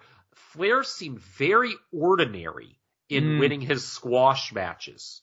Uh, the one against Jim Neidhart, where they did the injury angle, was an exception. But, uh, you know, it's like, if you don't know Ric Flair, and you're just watching this, you're like, why is this guy a big deal? Yeah. You know, I mean, he's like, you know, beating Dale Wolfe in four minutes with the figure four, but he doesn't do anything really impressive. And another thing that was, I thought, blatantly obvious. Ric Flair, obviously one of the greatest promos in the history of this business. His promos were just not strong. Yeah, it's an underlying thing that needs to be addressed here because Flair's a talker. They thought he needed a manager, and when you look at this, it feels like he's being very produced. Yes, like I wrote down, seems like a case of the promotion not letting Flair be Flair. It's like he's like you can almost see it in his face that he's like, okay, they told me I have to hit these certain points, and that's what I'm going to do. Yeah. There's nothing. There's none of the spontaneity that led to such memorability in the Crockett studios. Right? Like there's nothing like him taking off his shoe, you know, pointing at somebody in the crowd, calling him a fat boy and telling him the shoe costs more than his house. It's just, nah. he's just kind of repeating the same talking points in it. It's, it, yeah. Yeah. So I, I, it just, I was just stunned. It's like, God, Ric Flair, I mean, is someone that's like, okay, even if things aren't great, you can always count on him delivering an enjoyable promo. And I don't think he cut a single great promo during this entire four month period. You'd be hard pressed to find one. I didn't see one. I saw. Well, I, watched television back. There's there's there's, a, there's one that we'll be yes. talking about soon that is probably the best of the bunch.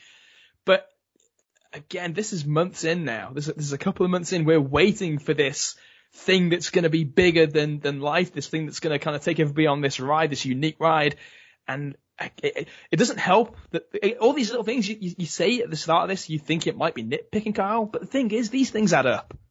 Yes, and another thing is this Flair Hogan program again, which to some people is supposed to be the biggest thing in wrestling history is essentially being overshadowed by a pay-per-view title match that's going on simultaneously. And uh, this to me was like crystal clear. Yes. The, because it was in WWE's wheelhouse, I guess. The pay-per-view title match between Hogan and Taker, like right off the rip, even with no angle taking place, just seemed hotter naturally due to it being like, again, a typical WWF feud, selling the idea that Hulkamania may die at the hands of The Undertaker. Mm-hmm. And that that was more natural to the way they booked than bringing in an outsider champion and portraying him as equal to their own.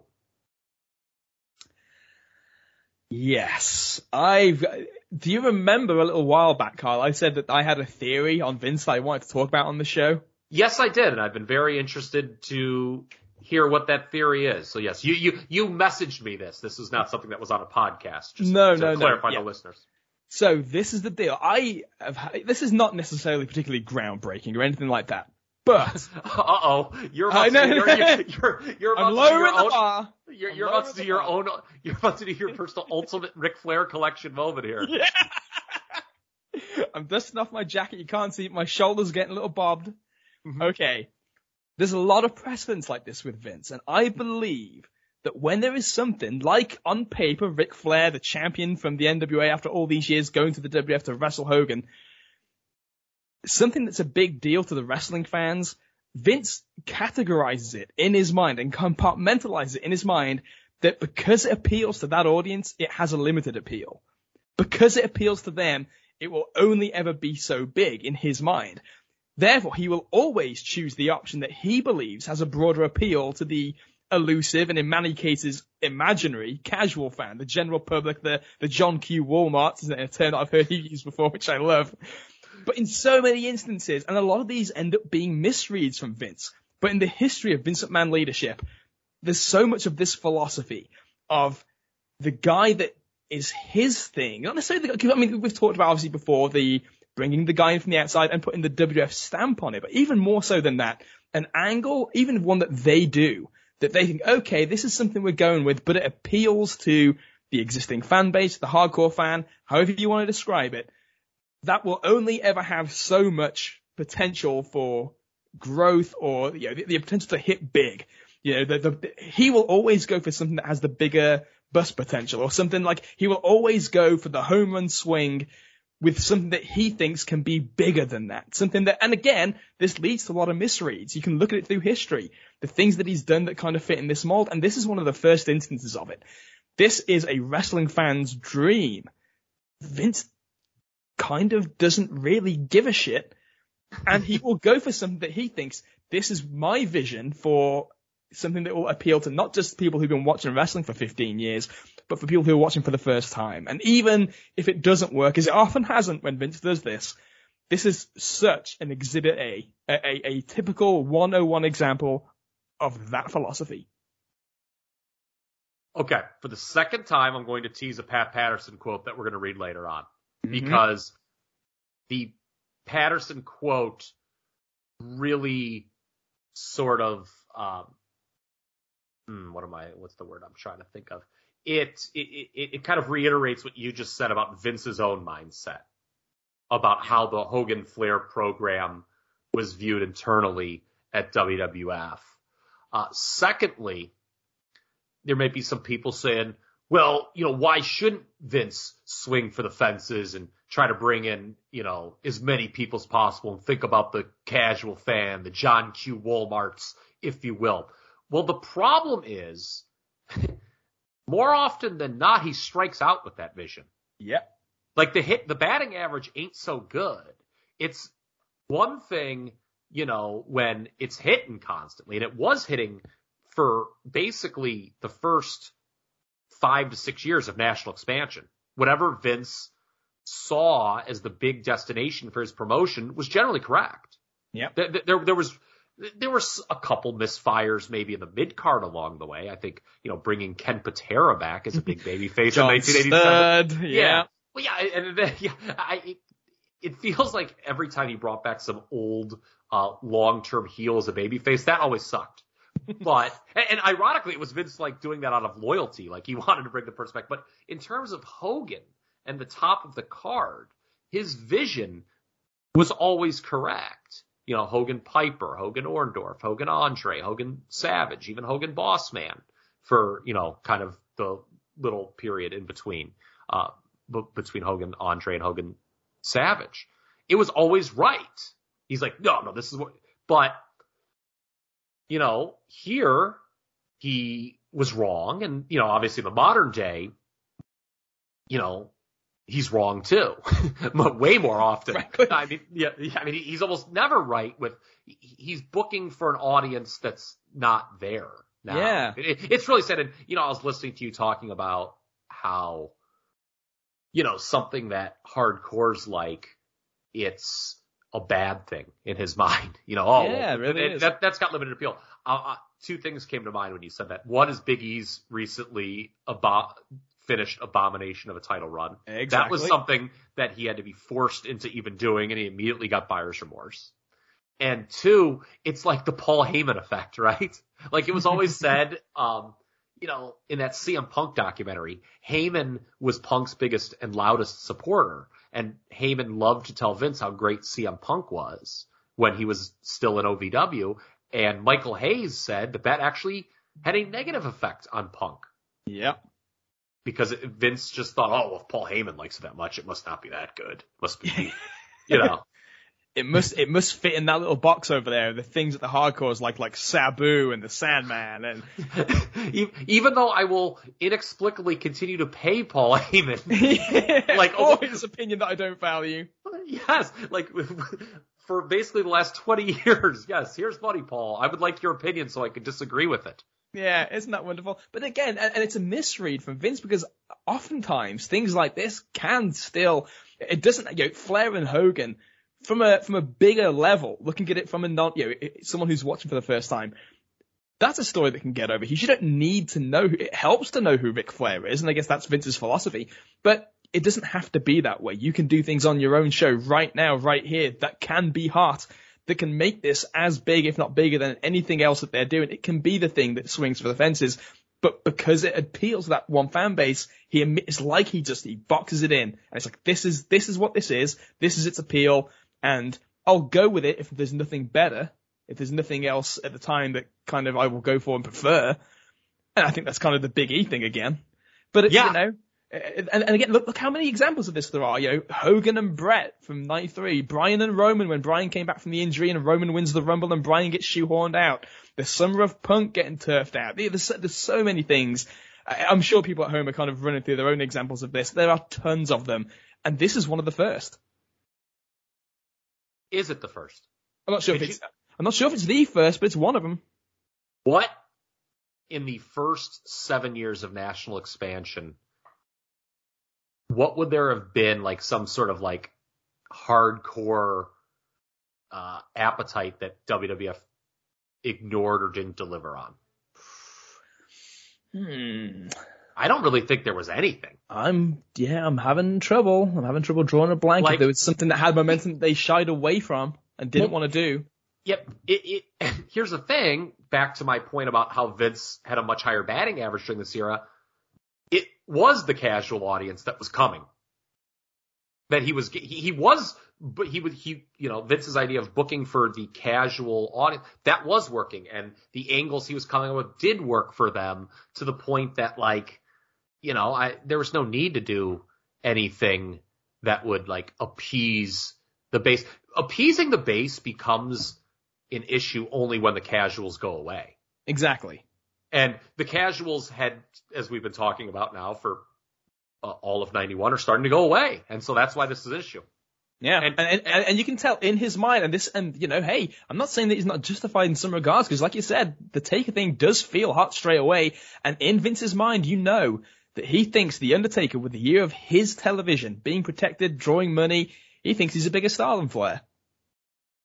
Again, I've got a Pat Patterson quote in the bio. Yeah.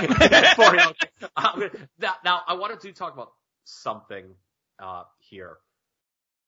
The belt itself. Yeah. Ric Flair, Ric Flair, he brings the NWA title to WFTV.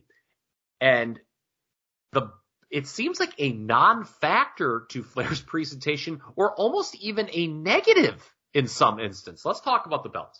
Yeah, so when he comes in, he's obviously got the belt, and it doesn't take long for this to become a big story in the newsletter because, as Meltzer says, it's somewhat unclear as to who actually owns the NWA belt because Flair's claimed ownership based on a contract settlement for money owed him by Jim Crockett when Crockett's debts overwhelmed him in 1988. WCW claimed ownership, believing that the belt was one of the things that T- uh, Turner Broadcasting purchased when it bought Jim Crockett Promotions in 1988. WCW attempted to get a restraining order to prevent Flair from calling himself World Heavyweight Champion on any house shows or television tapings because they argued he wasn't recognized as World Champion by any sanctioning body. Uh, the judge immediately threw the case out. Immediately. Yeah, and so that, that's tremendous. The judge is like, "What the fuck is this, man?" get, get out of my court. Yeah. Um, in terms of who owned the belt at this time, that's another thing Flair goes into on that Ultimate Ric Flair collection, where when they at when WCW asked for the belt back, Flair's like, "Well, hey, how about that money you owe me?" Mm-hmm. And th- that was all. And I think that they were of the opinion they owed him no money. So yeah, Flair brought the Yeah. belt, and it immediately became a legal situation, as we're about to get into. Yeah, so Flair, in, I guess in response, does stop wearing the belt to house shows. A scheduled hearing in regards to ownership of the belt itself doesn't take place as, Meltzer reports, the sides have agreed to an out-of-court settlement. I'm not exactly sure of the settlement, says Dave, but the uh, National Wrestling Alliance through TBS will be paying Flair the $50,200 figure to retain possession of the belt itself. Uh, but expect another twist to this story in the next week, so he knows something's up. God bless Ric Flair. I know that uh, Figure Four Financial never worked out, but it did not. can you imagine someone owing you fifty thousand dollars and not like saying, "Give that to me now"? Yeah, well, you know. I mean, I guess he had the belt. I guess you know he had the belt for collateral, but man, that's incredible. How about the belt being worth fifty thousand dollars? that can't be. Well, wasn't Flair's thing? He said that it was twenty five grand. You had to put like the twenty five grand deposit down, but interest would accrue, so that at the end you would get the you would get the interest figure. I'm guessing that's That- what that was. Okay, you're right. Yeah, still, woo. Hefty chunk of change. Yeah.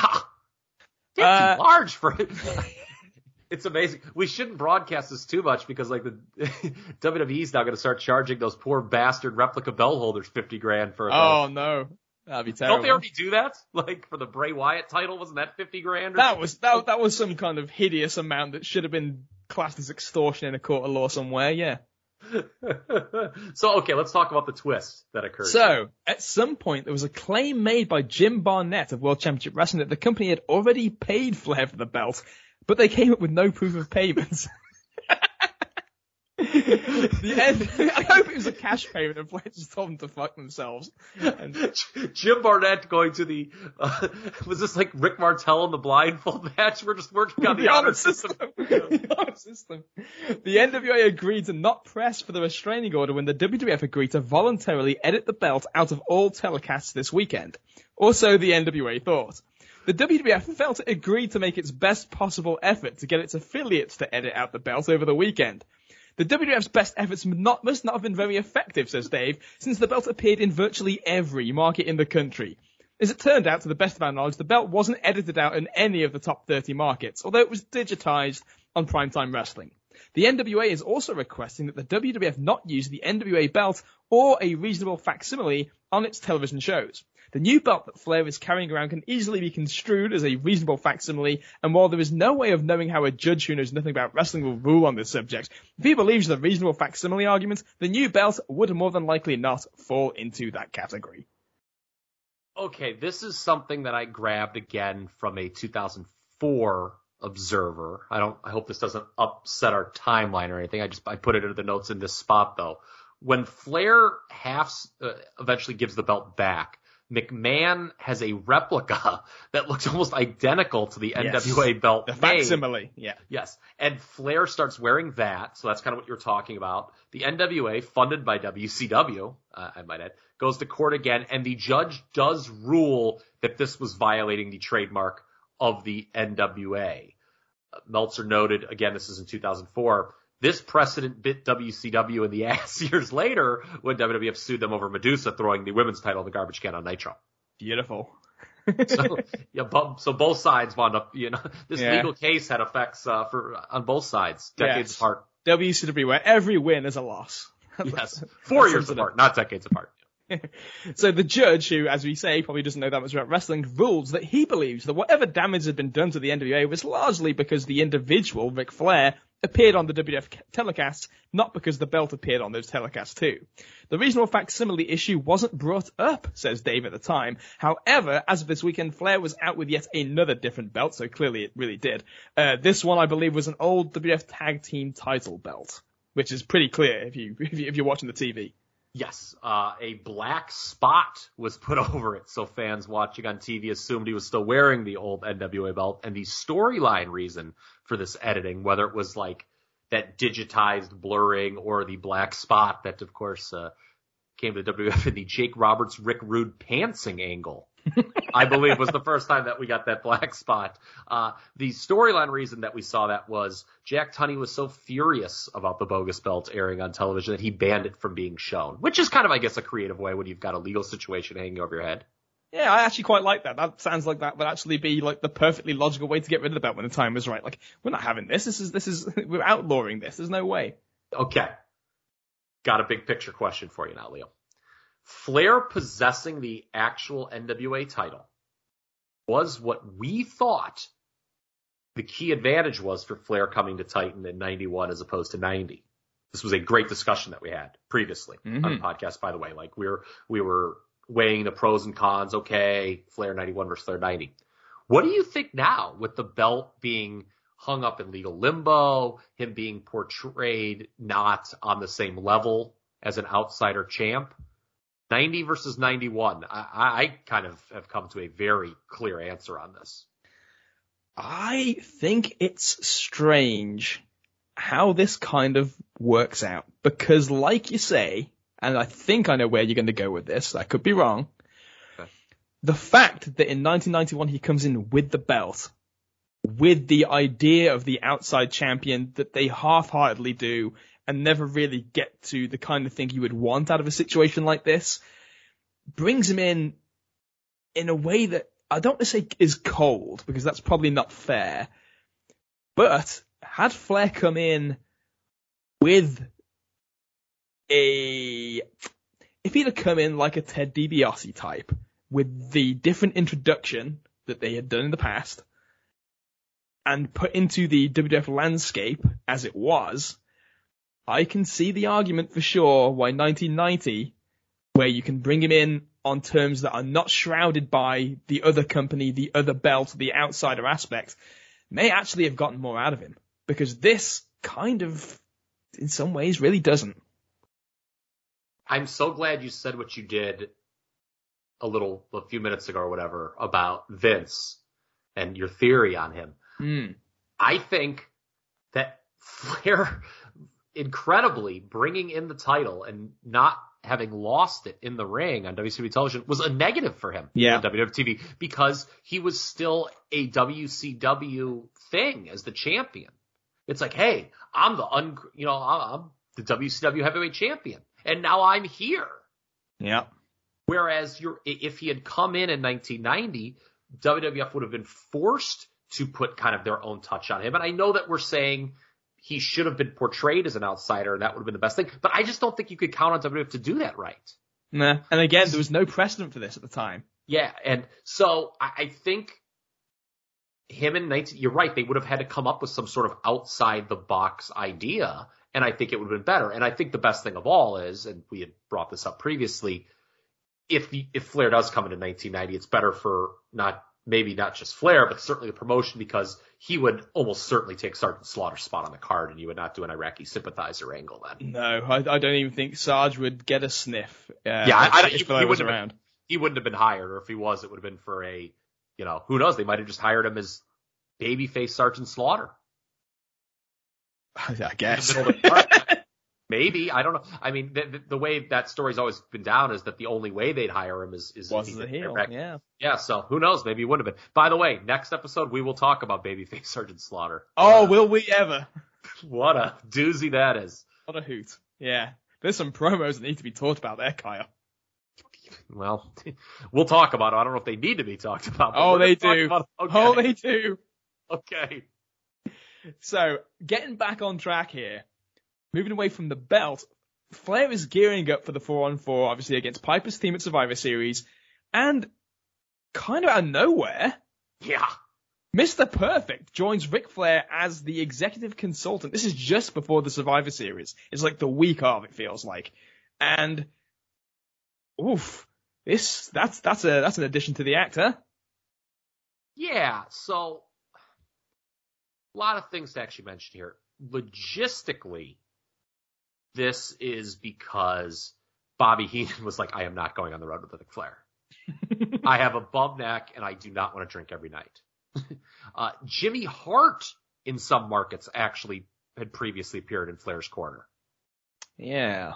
Again, why do why did they think Ric Flair had to have a manager? They were convinced he, but probably because of the size, maybe. I mean, Jimmy Hart is, I mean, it's one thing to do it with like Heenan, but like Jimmy Hart?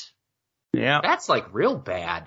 Yeah. Um, and, then, yeah, and with Perfect coming in, yeah, this was totally out of nowhere. It's just like Mean Gene is in the, doing the Survivor Series report. He's like, I'm hearing rumblings from Ric Flair's camp that there's been a new addition to the team. And you're like, what? And then Mr. Perfect, just who we haven't seen since losing the Intercontinental SummerSlam, walks out and he's like, I'm the executive consultant.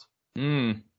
It, it was some fabulous tracksuits during this period. yes, it was it was very odd. Perfect gets an announcing gig too, replacing Randy Savage, who uh, we'll get into how he was written off commentary uh, on the next podcast. Uh, Piper eventually leaves the booth, and it's just Vincent Perfect in '92 doing Superstars. But let's go back a little bit and talk about Mr. Perfect, kind of where they were at with him. Yeah. So, I mean, going back previously, before, uh, just after SummerSlam, obviously he had the back injury. Perfect is now, this is Dave Meltzer's words, Mr. Perfect is now thought of as being out for approximately three more months with his back injury. It is being said that he took a Lloyds of London insurance policy which pays him $25,000 per month, uh, that he's off work, which is more than he makes on work. Uh, about, yeah, about two weeks later, Meltzer writes again saying Curt Hennig is now expected to be out of action for at least one year because of his back injuries. I'm, I'm, I'm wondering why after hearing that figure. Yeah. So uh, obviously Lloyd's of London, uh, these were big things at the time, and Yes. eventually they they stopped insuring wrestlers. Of course, uh, Perfect's Lloyd's of London policy would become a real bone of contention when he leaves the promotion in 1996 because he accuses WWE of ruining it and, screw- Yeah. and getting, getting it canceled. But that's a different podcast for a different day. Uh, looking at this, I guess when the injury prognosis goes from three months to one year, WWF is like, all right, well, we have to do something with Kurt Mm-hmm. because we're not just going to let him walk. uh, and we want him on our TV. And this was the idea they concocted, just having him be Ric Flair's executive consultant. Yeah, which I mean, I mean, how did you feel about it? Because I like the combination; they work together well. But again, the outsider aspect is not completely eradicated with Perfect hitch- hitching his wagon to him. It's it's just like Heenan. Everything Yeah. I said about Bobby Heenan applies to Ric Flair. Yes, it worked well, but I don't know if it was the best thing for how Flair should have been presented. I mean, I, I I think of the WrestleMania 8 match with Savage and just how glorious Perfect was interfering in the match Oh, because yeah. you did you didn't see that a lot in WWF matches at that time. But yeah, being associated with Mr. Perfect and and Bobby Heenan was just you know mouthpieces. I mean, if, Mm. if there's one thing Ric Flair really doesn't need, it's a mouthpiece, let alone two. Yeah, and, and to go to, to backtrack to what we said earlier on about superstars, if there's ever anything to confirm that Curt Hennig is not perfect, it's his commentary. Yeah, he would. Oh God, I that you know as much as some people didn't like the Vince Piper Savage, that it was a downgrade once it was perfect on that show. I noticed. Now, the interesting note here that we're going to go over. There was another idea for who's Flair's manager could be. Yeah, Jim Cornette was offered the spot as Flair's manager, says Dave Meltzer, but turned it down. A shocker there. Now that would have added an outsider edge. A guy who had not been on WWF TV. Cornette was obviously starting Smoky Mountain at this time, which is why he turned it down. Maybe he turned it on. He just didn't want to work there, uh, as well. But how do you think that would have gone? Flair with Cornette. We, we talk about Flair not needing a mouthpiece, but would Cornette have been better than Heenan slash Perfect? Simply because he was not a known commodity. Just because he would have been new, audience. yeah. So, so I mean, if if they were gonna go that, if they were gonna go that way, that's the guy to do it with. I still don't know that you need a mouthpiece for Ric Flair, but I guess that's by the by, and I'm guessing that's why Cornette probably turned. Well, I mean, that obviously, like you said, Smoky Mountain Wrestling. Yeah, all right. I'm I'm trying to think now as as we're mocking this manager idea for Ric Flair. Was there ever a top heel that opposed Hogan that didn't have a manager? Uh, Again, I, I'm just thinking. I'm, I'm thinking how the WWF formula really got in the way here. Piper, I guess, didn't have a man. He's ironically he started. He started as the manager, yeah. but but he didn't have one. He's the only one. If that is like it's it's Heenan family guys that when they turn Andre, they put him with Heenan immediately. Savage has Liz, DiBiase has Virgil, but DiBiase wasn't really so much of a manager character, but he had somebody still. Yeah, and, and Liz, you know, wasn't obviously a heel manager, but they give him, but you know, then they changed to Sherri. Yeah. I- that, that was that was the thing though. Like, how many heels in WWF, like, for this entire run with Hogan on top, didn't have managers? I feel like every heel had to have a manager in WWF. I'm struggling to think of anybody Like- right now. like- Unless it was, there was somebody who did a house show run with him that like perfect. I mean, again, perfect with a genius. Out your boss man slick. I'm thinking it's pretty much everyone. Yeah, and like you know, Undertaker has Paul Bearer, and Mhm. he had he had Brother Love when he first came in. I'm trying to think of a single heel that was important to the promotion that didn't have a manager that whole time. Terry think- Funk even got Jimmy Hart. Yeah, I think we've. I think that's the answer to this conundrum. They just this is just the way they do things. Yeah, I can't think of a. Slaughter had General Adnan. Yeah. And this, and again, this is not necessarily just a, a, a- Vince from '84 thing. This, again, the, the the philosophy of before is, you know, Blassie, the Wizard, Albano, and and the guy circling to challenge the world champion at the time. Great point. How it goes back to his father. Absolutely, Uh, it- it's you're right. It, it predates '84 for sure. Yeah. So feels unnecessary. As we get to here, the television taping, which takes place at the end of October in Fort Wayne before approximately 6,000 fans in an 8,000 seat building, they do the Big Angle for Survivor Series. And this is actually what we were talking about before when it comes to Flair's best stuff during this period, I think. Uh, the Angle sees Hulk Hogan in the funeral parlor and Ric Flair comes out and they are yelling back and forth face to face. But it's Flair getting a pretty good run of things here, saying to Hogan, what you gonna do when Ric Flair runs wild on you? And as things are heating up at that point, Undertaker comes out the casket from behind that's set up as part of the funeral parlor set, hits Hogan with the urn. Now at this point, Flair's kind of putting the boots to him.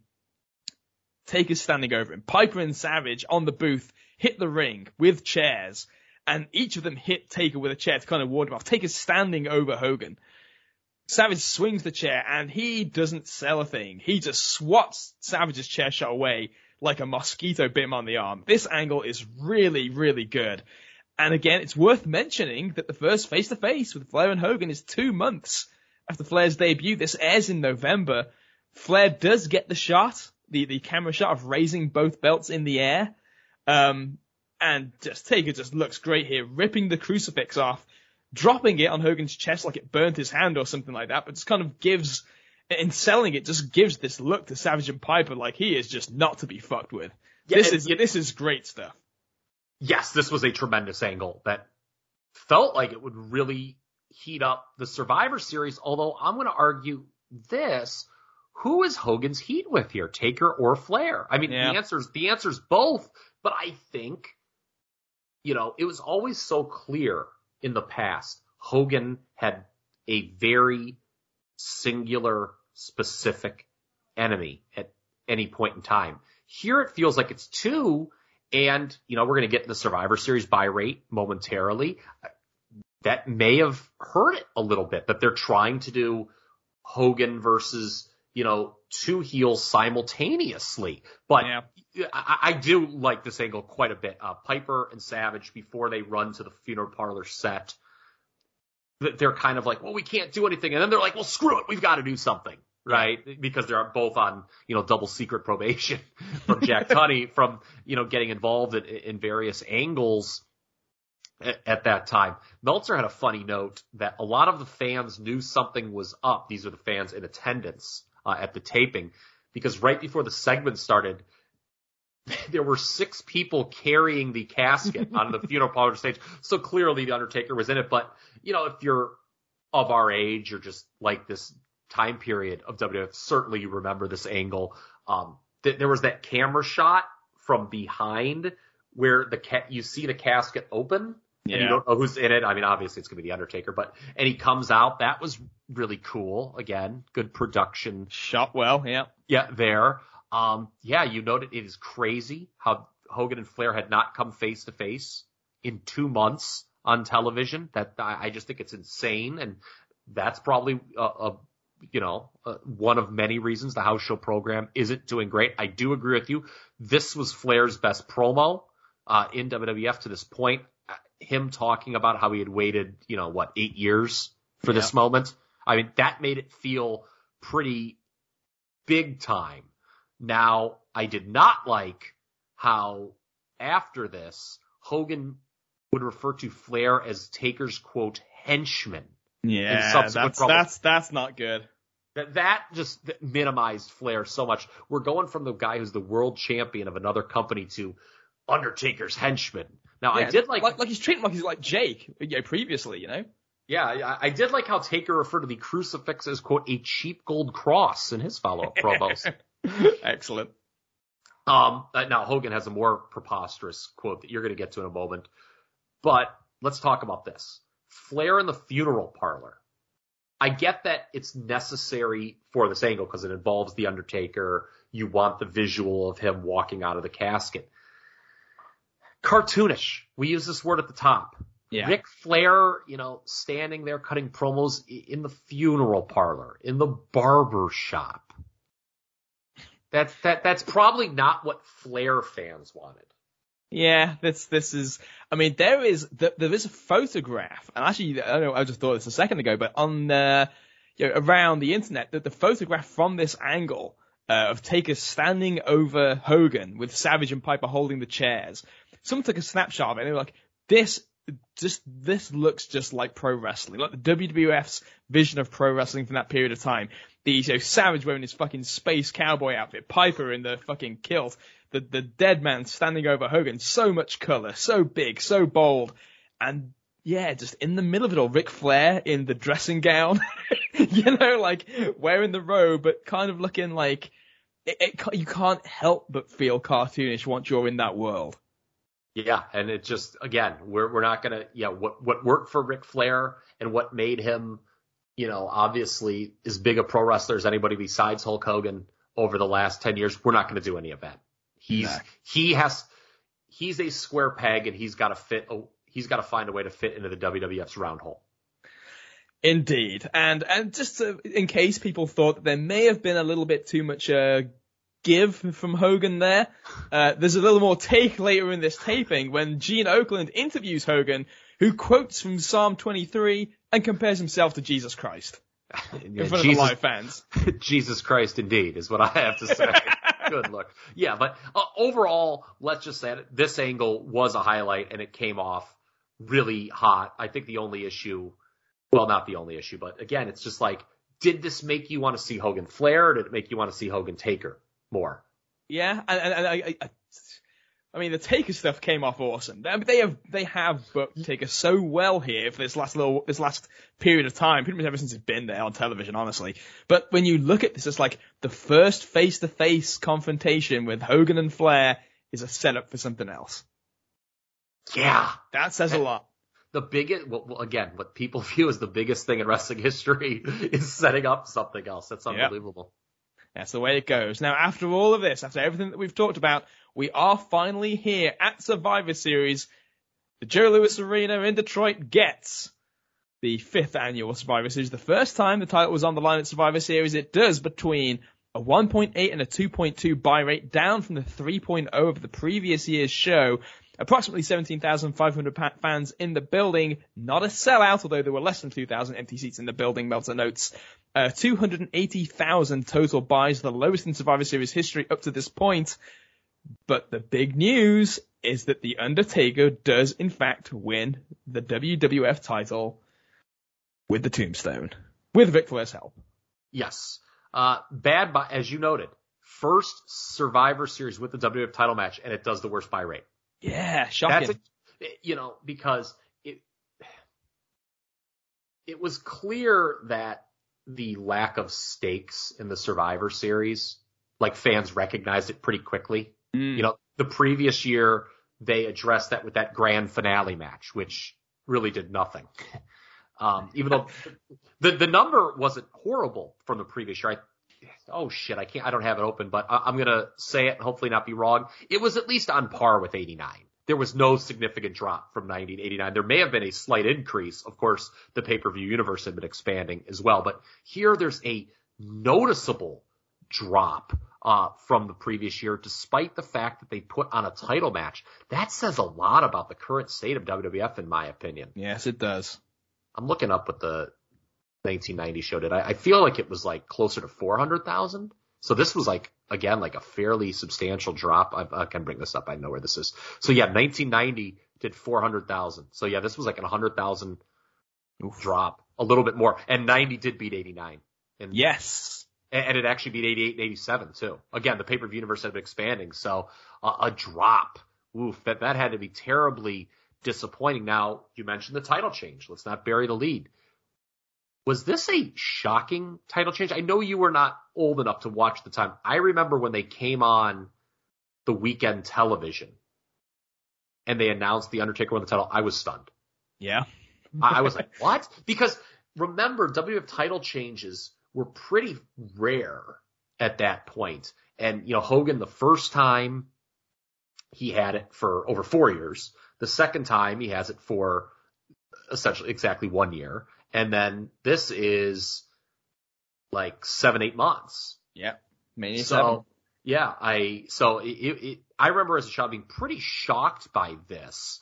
Uh, there were some anti Hogan reaction in the crowd. If starting you remember, to, starting to pop up now, isn't it? Yeah. So there was, I think, a sign that may have been confiscated like Hulk, Hulkamania RIP or yeah, something. Yeah. Yeah. Um, but there's definitely some cheering when he loses. There's a pop for Taker when the gong goes off to start the match. Yeah. On so his entrance. That, that's really interesting. Uh, now this match is is much remembered for the title change as it is for Hogan's quote devastating neck injury. and I am so glad that this podcast actually got delayed a few weeks because during those few weeks a lot came out about this. Like David Bixenspan inexplicably started like writing columns about Hogan's history of lies about this so-called devastating neck injury that he suffered. So for people who may have forgotten, I'm sure most remember, you know, the tomb, they, they do a tombstone finish where Flair slides the steel chair in the ring and, and Taker tombstones him on it. And Hogan backstage like claimed that like his neck was in really bad shape and like Taker said it really had a negative effect on him. And of course, it's a goddamn lie from Hulk Hogan. There was nothing wrong with his neck. I mean, we're going to talk about him in the match Tuesday in Texas. He moves fine. Yeah. And 1974, he claimed he suffered this injury, apparently, uh, among, amongst his fibs. Yes, so the lies got more and more ridiculous as time went on. But yes, on Hogan Knows Best, he actually said, yeah, man, 74 against the Taker in Detroit. this happened. 74? Yeah, no. Now, how did he say he, and he claimed that the neck injury led to some like loss of feeling in his hand? Mm, did he not? Yeah, yeah. And, and, and he said that magically that feeling came back when he like burned his hand or something years later? Jesus Christ. People can this check guy. out the David Bixenspan article, but it's like for 20 years, Hogan tells a story of how his neck was injured by that tombstone, and it like it didn't come close, by the way, to the chair. No. Like it was it was a very safe tombstone. Um, but yeah, it, the story changes every time Hogan. Every tells, time, some, somebody at some point called him out on it and said your head didn't hit the chair. To which he said, "Yeah, but my head hit his knee on the way down, brother." You know. Yeah, and do we think this is a case of Hogan losing the title and just wanting to make the other guy feel bad? Yes, I do. I think it's a way to make the other guy feel bad. I think it's a way to try and put a mark on the guy backstage that he hurt him or was unsafe or dangerous. Yeah, yeah. absolutely. It's it's it's it's uh, bad faith work from Terry Bollea. Yeah, and it's probably the reason why when Undertaker does the tombstone on Jake Roberts at WrestleMania 8 outside the ring, you could have driven a big rig truck under Jake's head. Uh, so yeah, and Taker like for years thought that he really hurt him. Like yeah. didn't he t- on that last ride documentary? He, he, he was like, it, I think. Yeah, he, he said it, it, it, had an effect on him, and I, I'm not really gonna say I ever feel too bad for the Undertaker, but that was just it was so shitty that Hogan said that. Well, yeah, that's classic, classic Hogan. Um, but Taker does have the belt and gets a little bit of a run out of it. Not well, much of a run. I mean, not much of a but in between Survivor Series and Tuesday in Texas, he does make a couple title defenses against the British Bulldog. The uh, part-time wrestler, part-time bloated bodybuilder, apparently. I mean, Undertaker British Bulldog, fall of '91. That has to be the weakest WWE title match of all time, right? Yeah, that's not that's not that's not strong. Yeah, we should mention, by the way, on the, in the in the lead up to this, Taker buried Kerry Von Erich on television. Yes, yes. We'll, we'll go into a little bit more of that on the next podcast because there's there's all these moving pieces why that happened and how it wound up being Kerry Von Erich. But yeah, Taker had been portrayed strong, you know, um, squash and carry, and then the angle we talked about here, and yeah, winning the title. I mean, that that was a really big deal. Uh, we should also mention before we get to the in Texas that horrendous finish of the Flair Piper elimination match. Since yeah. I don't think we're gonna have another chance to mention it. No, that... Ric, Ric Flair's, uh, you know, his night may have ended with uh, almost ending Hulk Hogan's career allegedly, but it started with the, as you said, second worst finish in the history of Survivor Series. Of a Survivor Series match. Maybe uh, also the Teamsters versus uh, the, the oh the that's true. the bad, I forgot about that. That was a, so so we've got a top three the here. five man count out? Yeah. Yeah but this was pretty close. So there was one elimination per side I believe right? Like I yeah. think I feel like the Warlord was out and the British Bulldog was out. So it was six guys left and they're all brawling outside the ring and then Flair sneaks in, and despite four of the people not being legal, all five guys are counted out in Flair's announces as a Survivor. Just awful. That's weak. And do you know what really sucks is I think up until the finish that match was actually pretty good. The crowd is hot for that match until that finish. Yeah, and the crowd really recovers. Um, we'll reiterate it when we go through the rest of the Survivor Series card next show. This is the worst Survivor Series of all time. or not, not of all time, not of all time, but to this point, there, there. I mean, obviously, when you get into the modern ones, there have been worse ones. But. Yeah, there's been some pretty shitty ones, but up to this point, some of the teams that we're going to talk about on the next the next podcast defy belief. Yeah. Uh, yeah. So Flair and Piper, Flair does survive in kind of real weak fashion. Moving on, six days later, this Tuesday in Texas does take place. 8,000 people sell out the building in San Antonio, a 1.0 buy rate for 140,000 buys. Uh, an immediate rematch between Hogan and Taker, obviously, off the back of the controversial finish. They actually announce it at Survivor Series that they're going to be doing the rematch. Uh, Hogan gets the WWF title back with ashes to the face. Uh, nice guy. Uh, Jack Tunney is at ringside for all of this, and obviously it leads to the scene where Hogan, that cheap shot artist, hits Flair in the back with a chair. Flair falls onto Tunney. I gotta say, this match fucking blows. Taker and Hogan are just all over the place in this match. And Taker just seems to like be on a different planet. I don't know if he was just like, this is what he's talking about when he's talking about, you know, the mental effect of being told that he hurt Hogan. But they are just on, they're not even on the, in the same fucking library, let alone on the same page. There's one point where Taker and Hogan are running the ropes for Taker to do the clothesline and Taker just like whiplashes himself on the top rope running it wrong. And it's like, yeah, just, there's just sloppy stuff. Taker trying to do the, the deal where he you know, jet, you know, jet, you know jams uh, Hogan's neck on the top rope. Doesn't happen. Hogan doesn't go with it. The timing's off. It's just sloppy as hell. Yeah, and uh, I'll cheap plug here uh, over at Top Rope Nation. If you're a Patreon of that show or would like to become one, I would highly recommend. We actually covered this entire podcast and uh, we can, you know, you, you can listen. I, I, can't even remember. I didn't rewatch it for this podcast because I had just watched it for that one. Yeah. Um, my thoughts were there, but yeah, it was just, it, it just felt so obvious that the belt was going back to Hogan when they do the immediate rematch. I think the more interesting thing that I want to discuss here, though, is while the buy rates were the two lowest for Titan in a few years, and I think in terms of number of buys, Tuesday in Texas was probably the lowest, unless if you want to go back to when the paper, yeah, I mean, that, that's even lower than WrestleMania 2 when the pay-per-view universe was subsequently, yeah. was way, way smaller. But if you combine Survivor Series and Tuesday in Texas, the revenue gross was in excess of 4 million and that was greater than any single Thanksgiving show in the past. Does that make you at all rethink whether this concept was a failure or not? Because obviously, since they've never done it again, well, they actually did do it once. They did it in 2020, didn't they? That's why we did the Tuesday in Texas for uh, Top Rope Nation. Like right after SummerSlam when they crowned Roman Reigns, they like did a pay per view like six days after when he came back.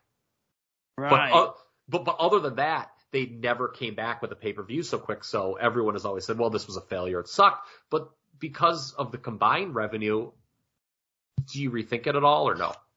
It's worth it's worth consideration. I mean, it, it just feels like the the neon light that's flashing. Why wouldn't they do it again? You have four million yeah. in revenue, but cost double too when they do this. You know, satellite yeah. time, the buildings, and everything like that.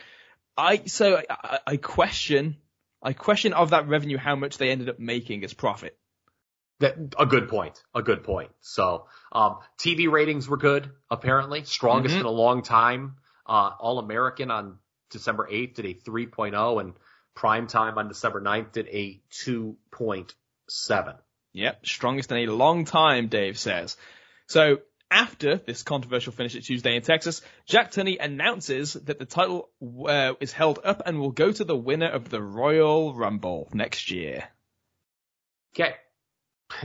I don't think I need to tell most people that that Rumble is an all that Rumble's an all timer. One of my favorite it's, matches. It's not just an all timer; it's the all timer. Yes, uh, of so one of my favorites of all time. What do we think of that idea, though? Like, okay, um, you know, the title's vacant; it goes to the Royal Rumble. Was that the play from a booking perspective? knowing where they're going, it kind of it makes you feel like I'm cheating with the answer because anything that I say here that denies us getting that Royal Rumble feels like it's kind of a suicidal argument to try and make. But as this does feel fun and exciting, it's kind of convoluted in the sense of okay. I understand that things have gone a little bit awry here with Hogan and Taker, but I don't see why Skinner and the Repo Man get a shot, particularly. Although, and we can maybe mention some specifics the next time when we talk about everybody else on the card, it did feel cool, like how all of these people who were nowhere close to the WWF title picture for several weeks were cutting a promo. This is my chance to win the title. I did like that. Again, I, as a fan watching, it's like this. This is fun. This is exciting because it's it's kind of how I imagine WrestleMania 4 would have been if you don't believe Hogan's going to win necessarily straight away. It's like, okay, the field's a little bit more wide open here, especially with the guys that are in the match. And unlike today, where they go so far out of their way to tell you who doesn't matter, and they book them so poorly, even the, the lowest people on the totem pole, the Skinners, the Repo Mans, were not like constantly being beat on television Mm-hmm. And like, okay, yeah, like those two fucking babyface Nikolai Volkov, you know, aren't going to win the Rumble, but it feels like there's a larger pool and you're like, man, maybe they do do something crazy. And I mean, I was a kid at the time and, you know, you know, now watching it with 30 years, by God, how old am I that this match is turning 30 in a couple weeks. Um, th- there's a, you know, still the same small pool that could win. And it was pretty obvious, you know, why they designed the match, who they designed the match for to get over. But um, yeah, I, I think it was a neat idea. The only thing, and this has always bothered me, Hogan and Taker get to draw from 20 to 30. Shouldn't it be 21 to 30? The last 10 uh, spots? Because there's 11 slots they could get. Yeah. Yeah. Like, you know, like I, I, I feel the math was off there. I don't know. Maybe, maybe it was just 20 or after that was a thing, but I don't know. It just should, shouldn't have been like, yes, they get to pull from the last 10 numbers. It felt yeah. like I don't know. Uh, we're going to get to a big discussion here, Liam, momentarily. Finally, I'm going to mention that Pat Patterson quote I've teased 72 times. But just to put a bow on the house show run, because the house show run between Hogan and Flair does continue after Survivor Series. And their first match in Madison Square Garden on November 30th, they go, uh, as they put it, a hot 925 with the fake win and foreign object DQ finish. Uh, and that's in front of 15,000 fans. Best mm-hmm. house show crowd in a year. But when they come back for the rematch on December 29th for the countout win for Hogan, the crowd was down to 11,000, which was not good for the post-Christmas show. It's of course a number they would have murdered someone for in 2021 to get. Uh, uh, now this is, is no laughing matter here. I mean, we make fun of the modern WWE all the time, but how about this note? A few days later, after that December, uh, MSG show, they wrestle in Flair's neck of the woods at the Omni in Atlanta and do 4,500 people. Something's wrong. Something's 40, wrong here. 4,500 at the Omni. Yeah. Ric Flair could draw 4,500 against like fucking Pistol Pez Whatley. that that's that ain't no good, man. I, oh, I mean that. I mean okay, obviously we've talked about this angle hasn't been booked well or to the best of its ability, but do you think that also might be a case of the fans in Flair's stronghold who like a different brand of wrestling say we don't want to see Ric Flair versus Hulk Hogan done in the WWF way? Yeah, and I I can absolutely see why because it's that thing of we're not going to follow him there, uh, which is because I mean all they were doing they kept talking about bring back Flair. We want Flair. They were chanted at the shows. They were, you know, we talked about it previously. The signs at the baseball show, apparently. The, uh, I, I guess they made their decision. They were not going to go to the WF to follow Ric Flair, and that's that. It's as simple as it gets. It's so interesting how when Hogan a couple years later goes to WCW, that it works so much better. Yeah. And we're gonna talk about that now because Liam, we're going to conclude today's podcast with an idea I have. I always like to bring a little uniqueness to these podcasts. A lot of people know, you know, how these stories go down, but we need to put our own unique spin on things. And I'm thinking, you know, the gears are turning in the old head of mine. You know, was, how would I have done this better? Because that's the thing. It's easy to bitch, but how could you do it better? That's what, you know, the WWE defenders always say to this day, well, what would you do instead? And I always like to have an answer. Yeah. And I came up with an idea that I was going to propose to you on this podcast. And my God, after watching all the TV, I got to say I feel even stronger about it. So here you go. You ready? Oh yeah. Okay. Gonna just come out and say it. I think Hulk Hogan, Ric Flair should have main evented the Survivor Series, and Hulk Hogan, Undertaker should have been the house show program. Now, before you think I'm crazy to say that, over the summer, WWF PR head Steve Planamenta, your boy, and this was a note I took out of the previous podcast so we could save it for here. Yeah. He told the Detroit News that the first Hogan Flair confrontation would be part of the Survivor Series pay per view. Maybe he was speaking out of turn. I don't know. But your initial thought when you hear me say, let's reverse the roles of Ric Flair and Undertaker here.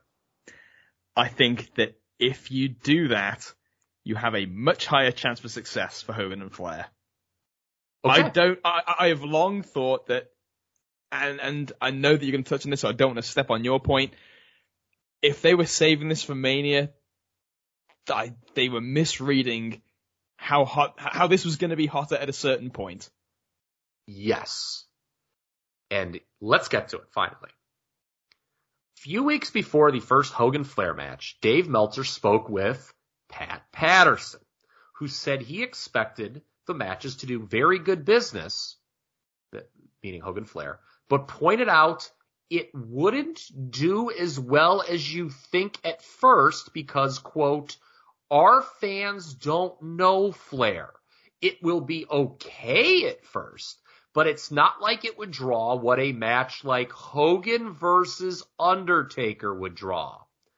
Meltzer says, I was of the impression that Hogan versus Flair would draw great until Flair became established on WWF television as a regular, at which point the idea that the outside biggest star from the opposition was facing Hogan Aura would be dead. And at that point, it would probably turn into just another Hogan program. What do you think about that Patterson quote, Liam? A little self-serving? Do you believe Hogan Taker could have drawn similar houses as Hogan Flair did at first? And Meltzer was obviously spot on about what would happen with Flair uh, once he became an established TV regular. This, I think, is it, it sums everything up. What Patterson said is a philosophy that I wouldn't. Agree, I, I would probably say he has had enough precedents in his life to understand that would normally be true, missing how completely abnormal this situation is. Pat, what Patterson said would apply to a Ted DiBiase, to a Curt Hennig, to uh, you know varying degrees of guys that he's worked with in the past. When you're in that world 24/7, he was essentially attached to Vince's hip during this era. It's very easy, I think, to get lost in that kind of self-aggrandizing delusion about how big they are. You know, there was another gem. There's actually another. I'm, I'm almost certain it was Patterson, but there's another quote where it's either Patterson or it's Howard Finkel or somebody, one of the inner circle guys anyway, talking to Dave Meltzer about how in the 80s at a certain point they had ambitions to be bigger than the NFL. And then with the following sentence, they said, and now that we are, to make whatever point they were going to make, a belief that they, you know, and, and, this is around this kind of period of time that, and you know, hey, Hogan was saying, look at all that stuff Hogan's saying. Mm-hmm. Before, like, once you hear this and it just becomes a part of your, the way you view the world because it's what you're hearing all the time, it's what you're saying all the time, I could easily understand why they think the world is so much drastically different than it actually is. I feel, they, I feel like this entire thing has been a massive misread. And do I believe? See, this is the thing. Yeah, it's funny. If it's 1990, do you think Patterson would be a little bit more right? Yeah, I was thinking about that based on the discussion. Yeah. That, but, but we also said they would have done it. They would have been more into it because mm-hmm. they wouldn't have had to be like, oh, this guy's a champion and, and th- there's another promotion and champion, world champion should be equal. It would have been like, okay, we're getting Ric Flair. He just lost thing. How can we remake Ric Flair in our image? And they would have been more into it. Yeah. Again, I don't know if that would have been bad or good, but I think they would have just been more behind the program. Do you think Hogan and Taker could have done the same numbers Hogan Flair did at the houses? Yeah, based on the precedent of Taker and Warrior. If they if they find an angle hot enough, I think they could do it.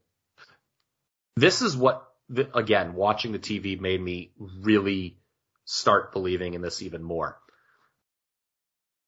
That program, they kind of went to it cold, right? Sharp Yeah. right turn was the term you used. Right off the rip, the promos cut between the two, it felt like there was something there. And I'm just thinking, okay, if those were the house show promos that you're getting on your TV every week, and you're working at the same time at building up this Hogan Flair thing as a long term destination, that's the better dynamic. Just reversing them. Like Yeah. Hogan Taker to Patterson's point. If Patterson's saying, oh, well, it wouldn't draw as much as Hogan Undertaker would draw, and you're so concerned about the house shows, well, why didn't you do Hogan Undertaker at the house shows then if that's the bigger draw? That's what makes me think that almost Hogan Taker was the plan for Survivor Series and they didn't want to deviate from it. Yeah. Because if, if you think internally, again, and who knows what Patterson's telling Meltzer just to, you know, if it's self-serving, you know, or, or whatever, but if you believe Hogan Taker would be the best thing for houses right away, why would you not do it? I guess the argument would be, well, we want to save Hogan Flair for WrestleMania and we're not going to do it at Survivor Series. But that brings me to a point. I'm going to jump a, jump a few spots down here, Liam, on the notes. Go for it. Okay.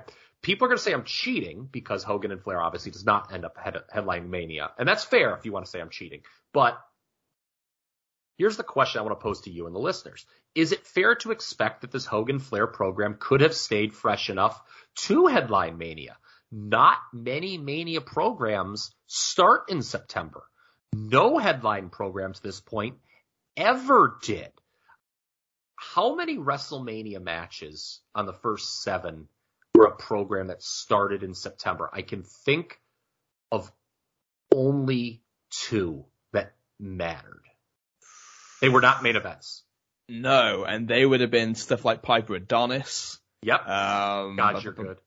I, I, you know what? It's so it's so strange is that this is the era where people, I think, think things were laid out. There were things that were always like WrestleManias where you can see they're planting seeds to get somebody strong for WrestleMania. But in terms of a program that actually begins at one point and is ending at WrestleMania, never a headline spot. Never in a No. headline spot. I mean, it never had. I mean, the first WrestleMania, they shoot the big angle in December at MSG. And then they really heated up with the MTV special in February. WrestleMania 2, we talked about, they shot the Yep. angle like a month before. Hogan Andre starts in January. Yeah. Uh, WrestleMania 4, the tournament set in motion in February. Yep. Five, Ho- you know, again, they're using that NBC special every time. Hogan and Savage, the split happens in February. Hogan Warrior starts at the Rumble. Hogan Slaughter starts after the Rumble. You could So- make you could make something of a case for Hogan Savage because they did plan that longer, but in terms of the the program being in full swing, no way. Yeah, It's not the- the same. The- you're right. The seeds were the story had been told for a while, but you can make the same for Hogan and Andre. Hogan, Yeah. yes, they started planting seeds in the fall, but the feud proper did not start until the new year. By the way, the other match besides Piper and Adonis, I thought that was the hard one, and you got it right off the rip, was the previous year with Warrior and Savage. Ah, yes, Again. of course, because the because of the stop start thing. Yeah. Yeah, and Piper Adonis benefited also, um, if you want to use that term, benefited from an Adonis injury that extended it. And they just Yeah. also wanted to make it Roddy Piper's last match. And but neither of those were the top match. So yeah, I I don't think it's realistic to think you could have got this to Mania, really. Um, Flair and Piper could have potentially drawn better as a house show headliner opposite Hogan Taker if Flair was also not working with Hogan and other house shows. You go back to the house show revenue. If you've got two split shows, and we're going to talk about how Savage and Jake was not drawing well as Yeah. on, on the second tour. If you, if, you know, and I know Hogan wasn't working all the time, but if you did Hogan Taker and Flair Piper as two headliners, I think you're going to do, you're getting more house show revenue, right? That's how I would look at this situation. and Flair Piper's going to draw better because it's Ric Flair's first house show program, and you don't have this. Oh, we're not getting Flair and Hogan. Well, I'll just wait to buy a ticket when we get that one. Yeah. Um, so th- there's that.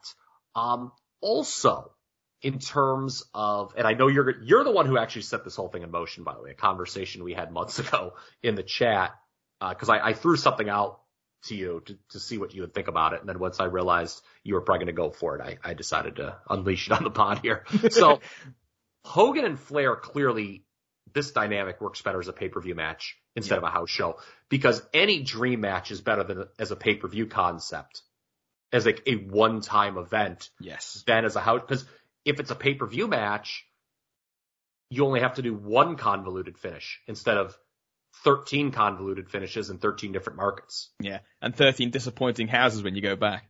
Yes, and years later, 1994, WCW, did they do Hogan and Flair as a house show program?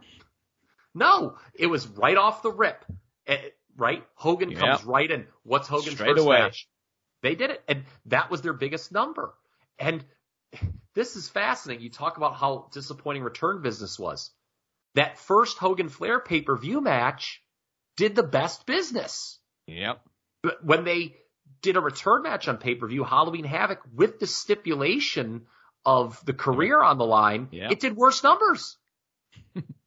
So again, when you've got this dynamic, you want to go straight to it on pay per view.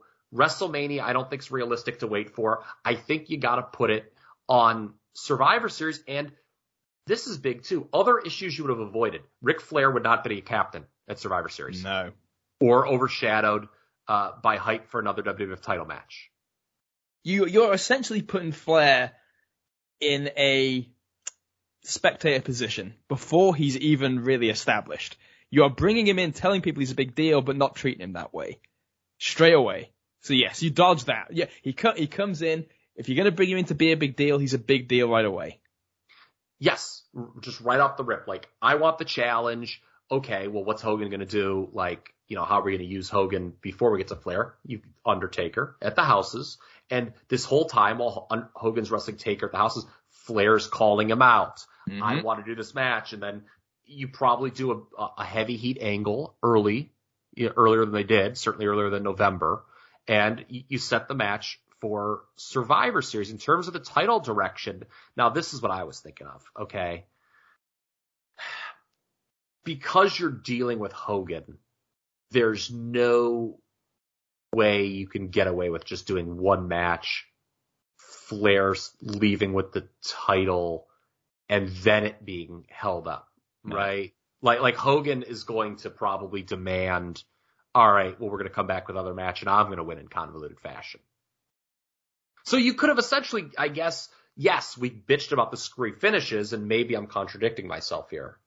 So I want to hear what you have to say. But if you do Flair cheats to win at Survivor Series, Hogan cheats to win, gets the belt back at Tuesday, Texas, then the title's held up. You're in the same position. Do you think that would have drawn better on pay per view than Hogan Taker did? I do believe it would have drawn bigger on pay per view because, as I said before, the dream, the, the concept, uh, so much of this relies on the build up that would be so much different if you were going to pay per view with Flair and Hogan. The dream match concept is a pay per view attraction, something that will only happen once, the first time thing. Everybody tunes into witness history. It's not the same on house shows when it's less historic in magnitude. There's no TV cameras and everybody knows the deal. Or even if they don't know the deal, it's it's not the same as an attraction the the aspect of having the two, you know, the, the big first match at Survivor Series, a controversial finish where Flair actually wins and is the US champion, Hogan cheats, returns it. Doesn't this whole thing of vacating the title make more sense if the backbone of the story is who's the real world champion to begin with? Yes. Yes, it does. Yeah. So yeah, go.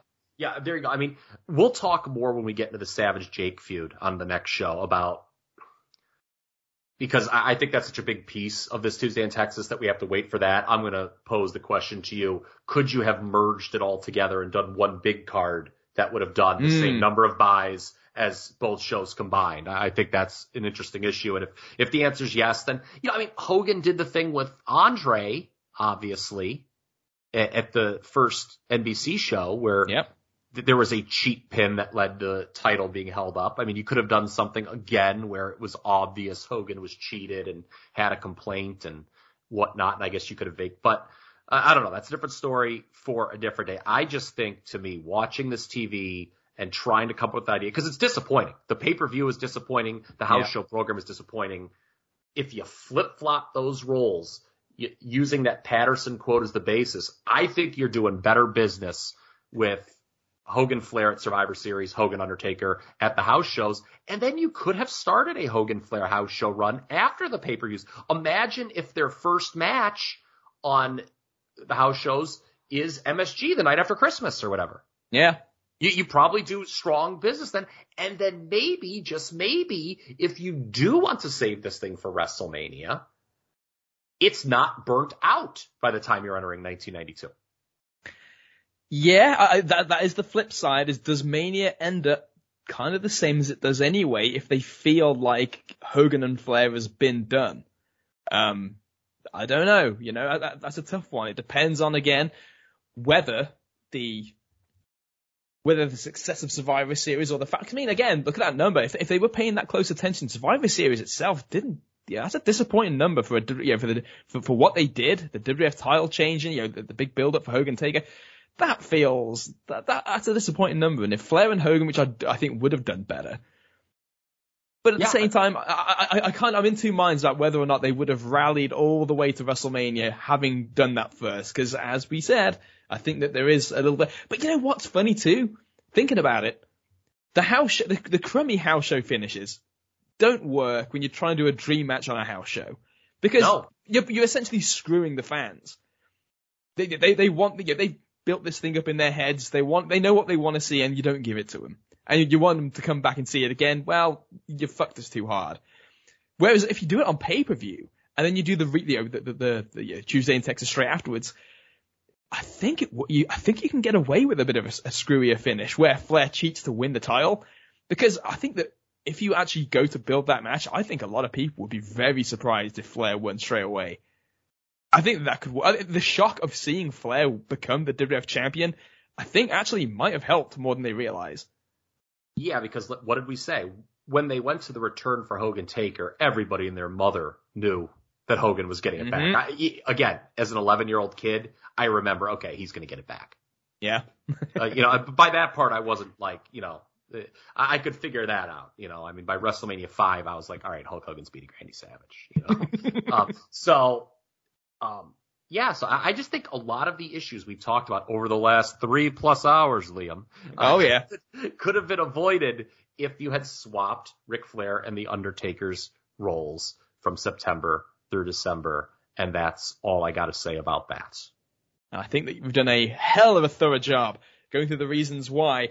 A disappointing situation for Ric Flair, a very curious, very dicey feeling situation with Hulk Hogan at the moment between his the movie not working, the media still kind of lingering, you know, a couple of it might be strong to call them failures, but certainly letdowns in terms of, you know, this will be his, because they had to think, as you said, at one point you dropped it in there, they were hoping that the dream match scenario with Flair would be enough to distract people from the real life stuff, maybe to jumpstart numbers that hadn't been so good for Hogan for a while. And once again, yeah, it's not looking particularly strong for Hogan. And you can kind of see, looking at all of this, as 1991 wraps up for uh, Hulk Hogan, you can see why he might be thinking that might be time to reach for the parachute.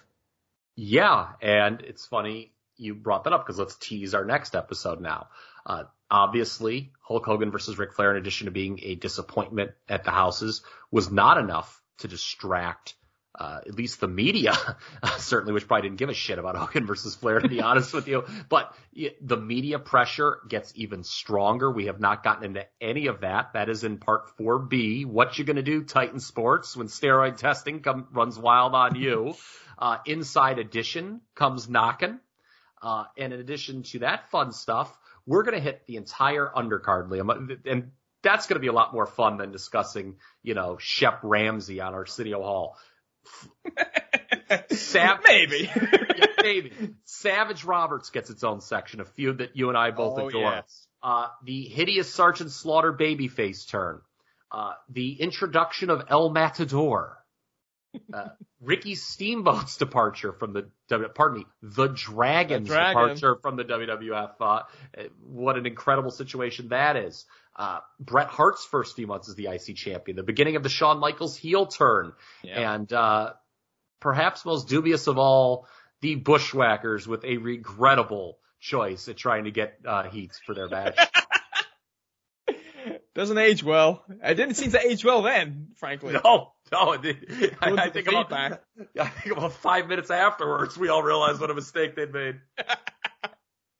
We have so much on the docket for part 4B of our look at the year 1991 in the World Wrestling Federation. Kyle, an odyssey once again, but I hope this lives up to your expectations because I have loved this show. This has been so much fun talking about Flair and Hogan, the, the machinations of what's going on, what could have been, and, and kind of a lot of things that they feel like they're, uh, they've kind of missed that were a bit more obvious to folks than, you know, those in the inner circle. And, and like we say, maybe it is just a thing about, you know, clouded judgments when you're, when you're that deep in the forest. About midway through this show, I was like, we're being a lot more negative than I thought we would. But then I realized we're being negative to the WWF. Who gives a fuck?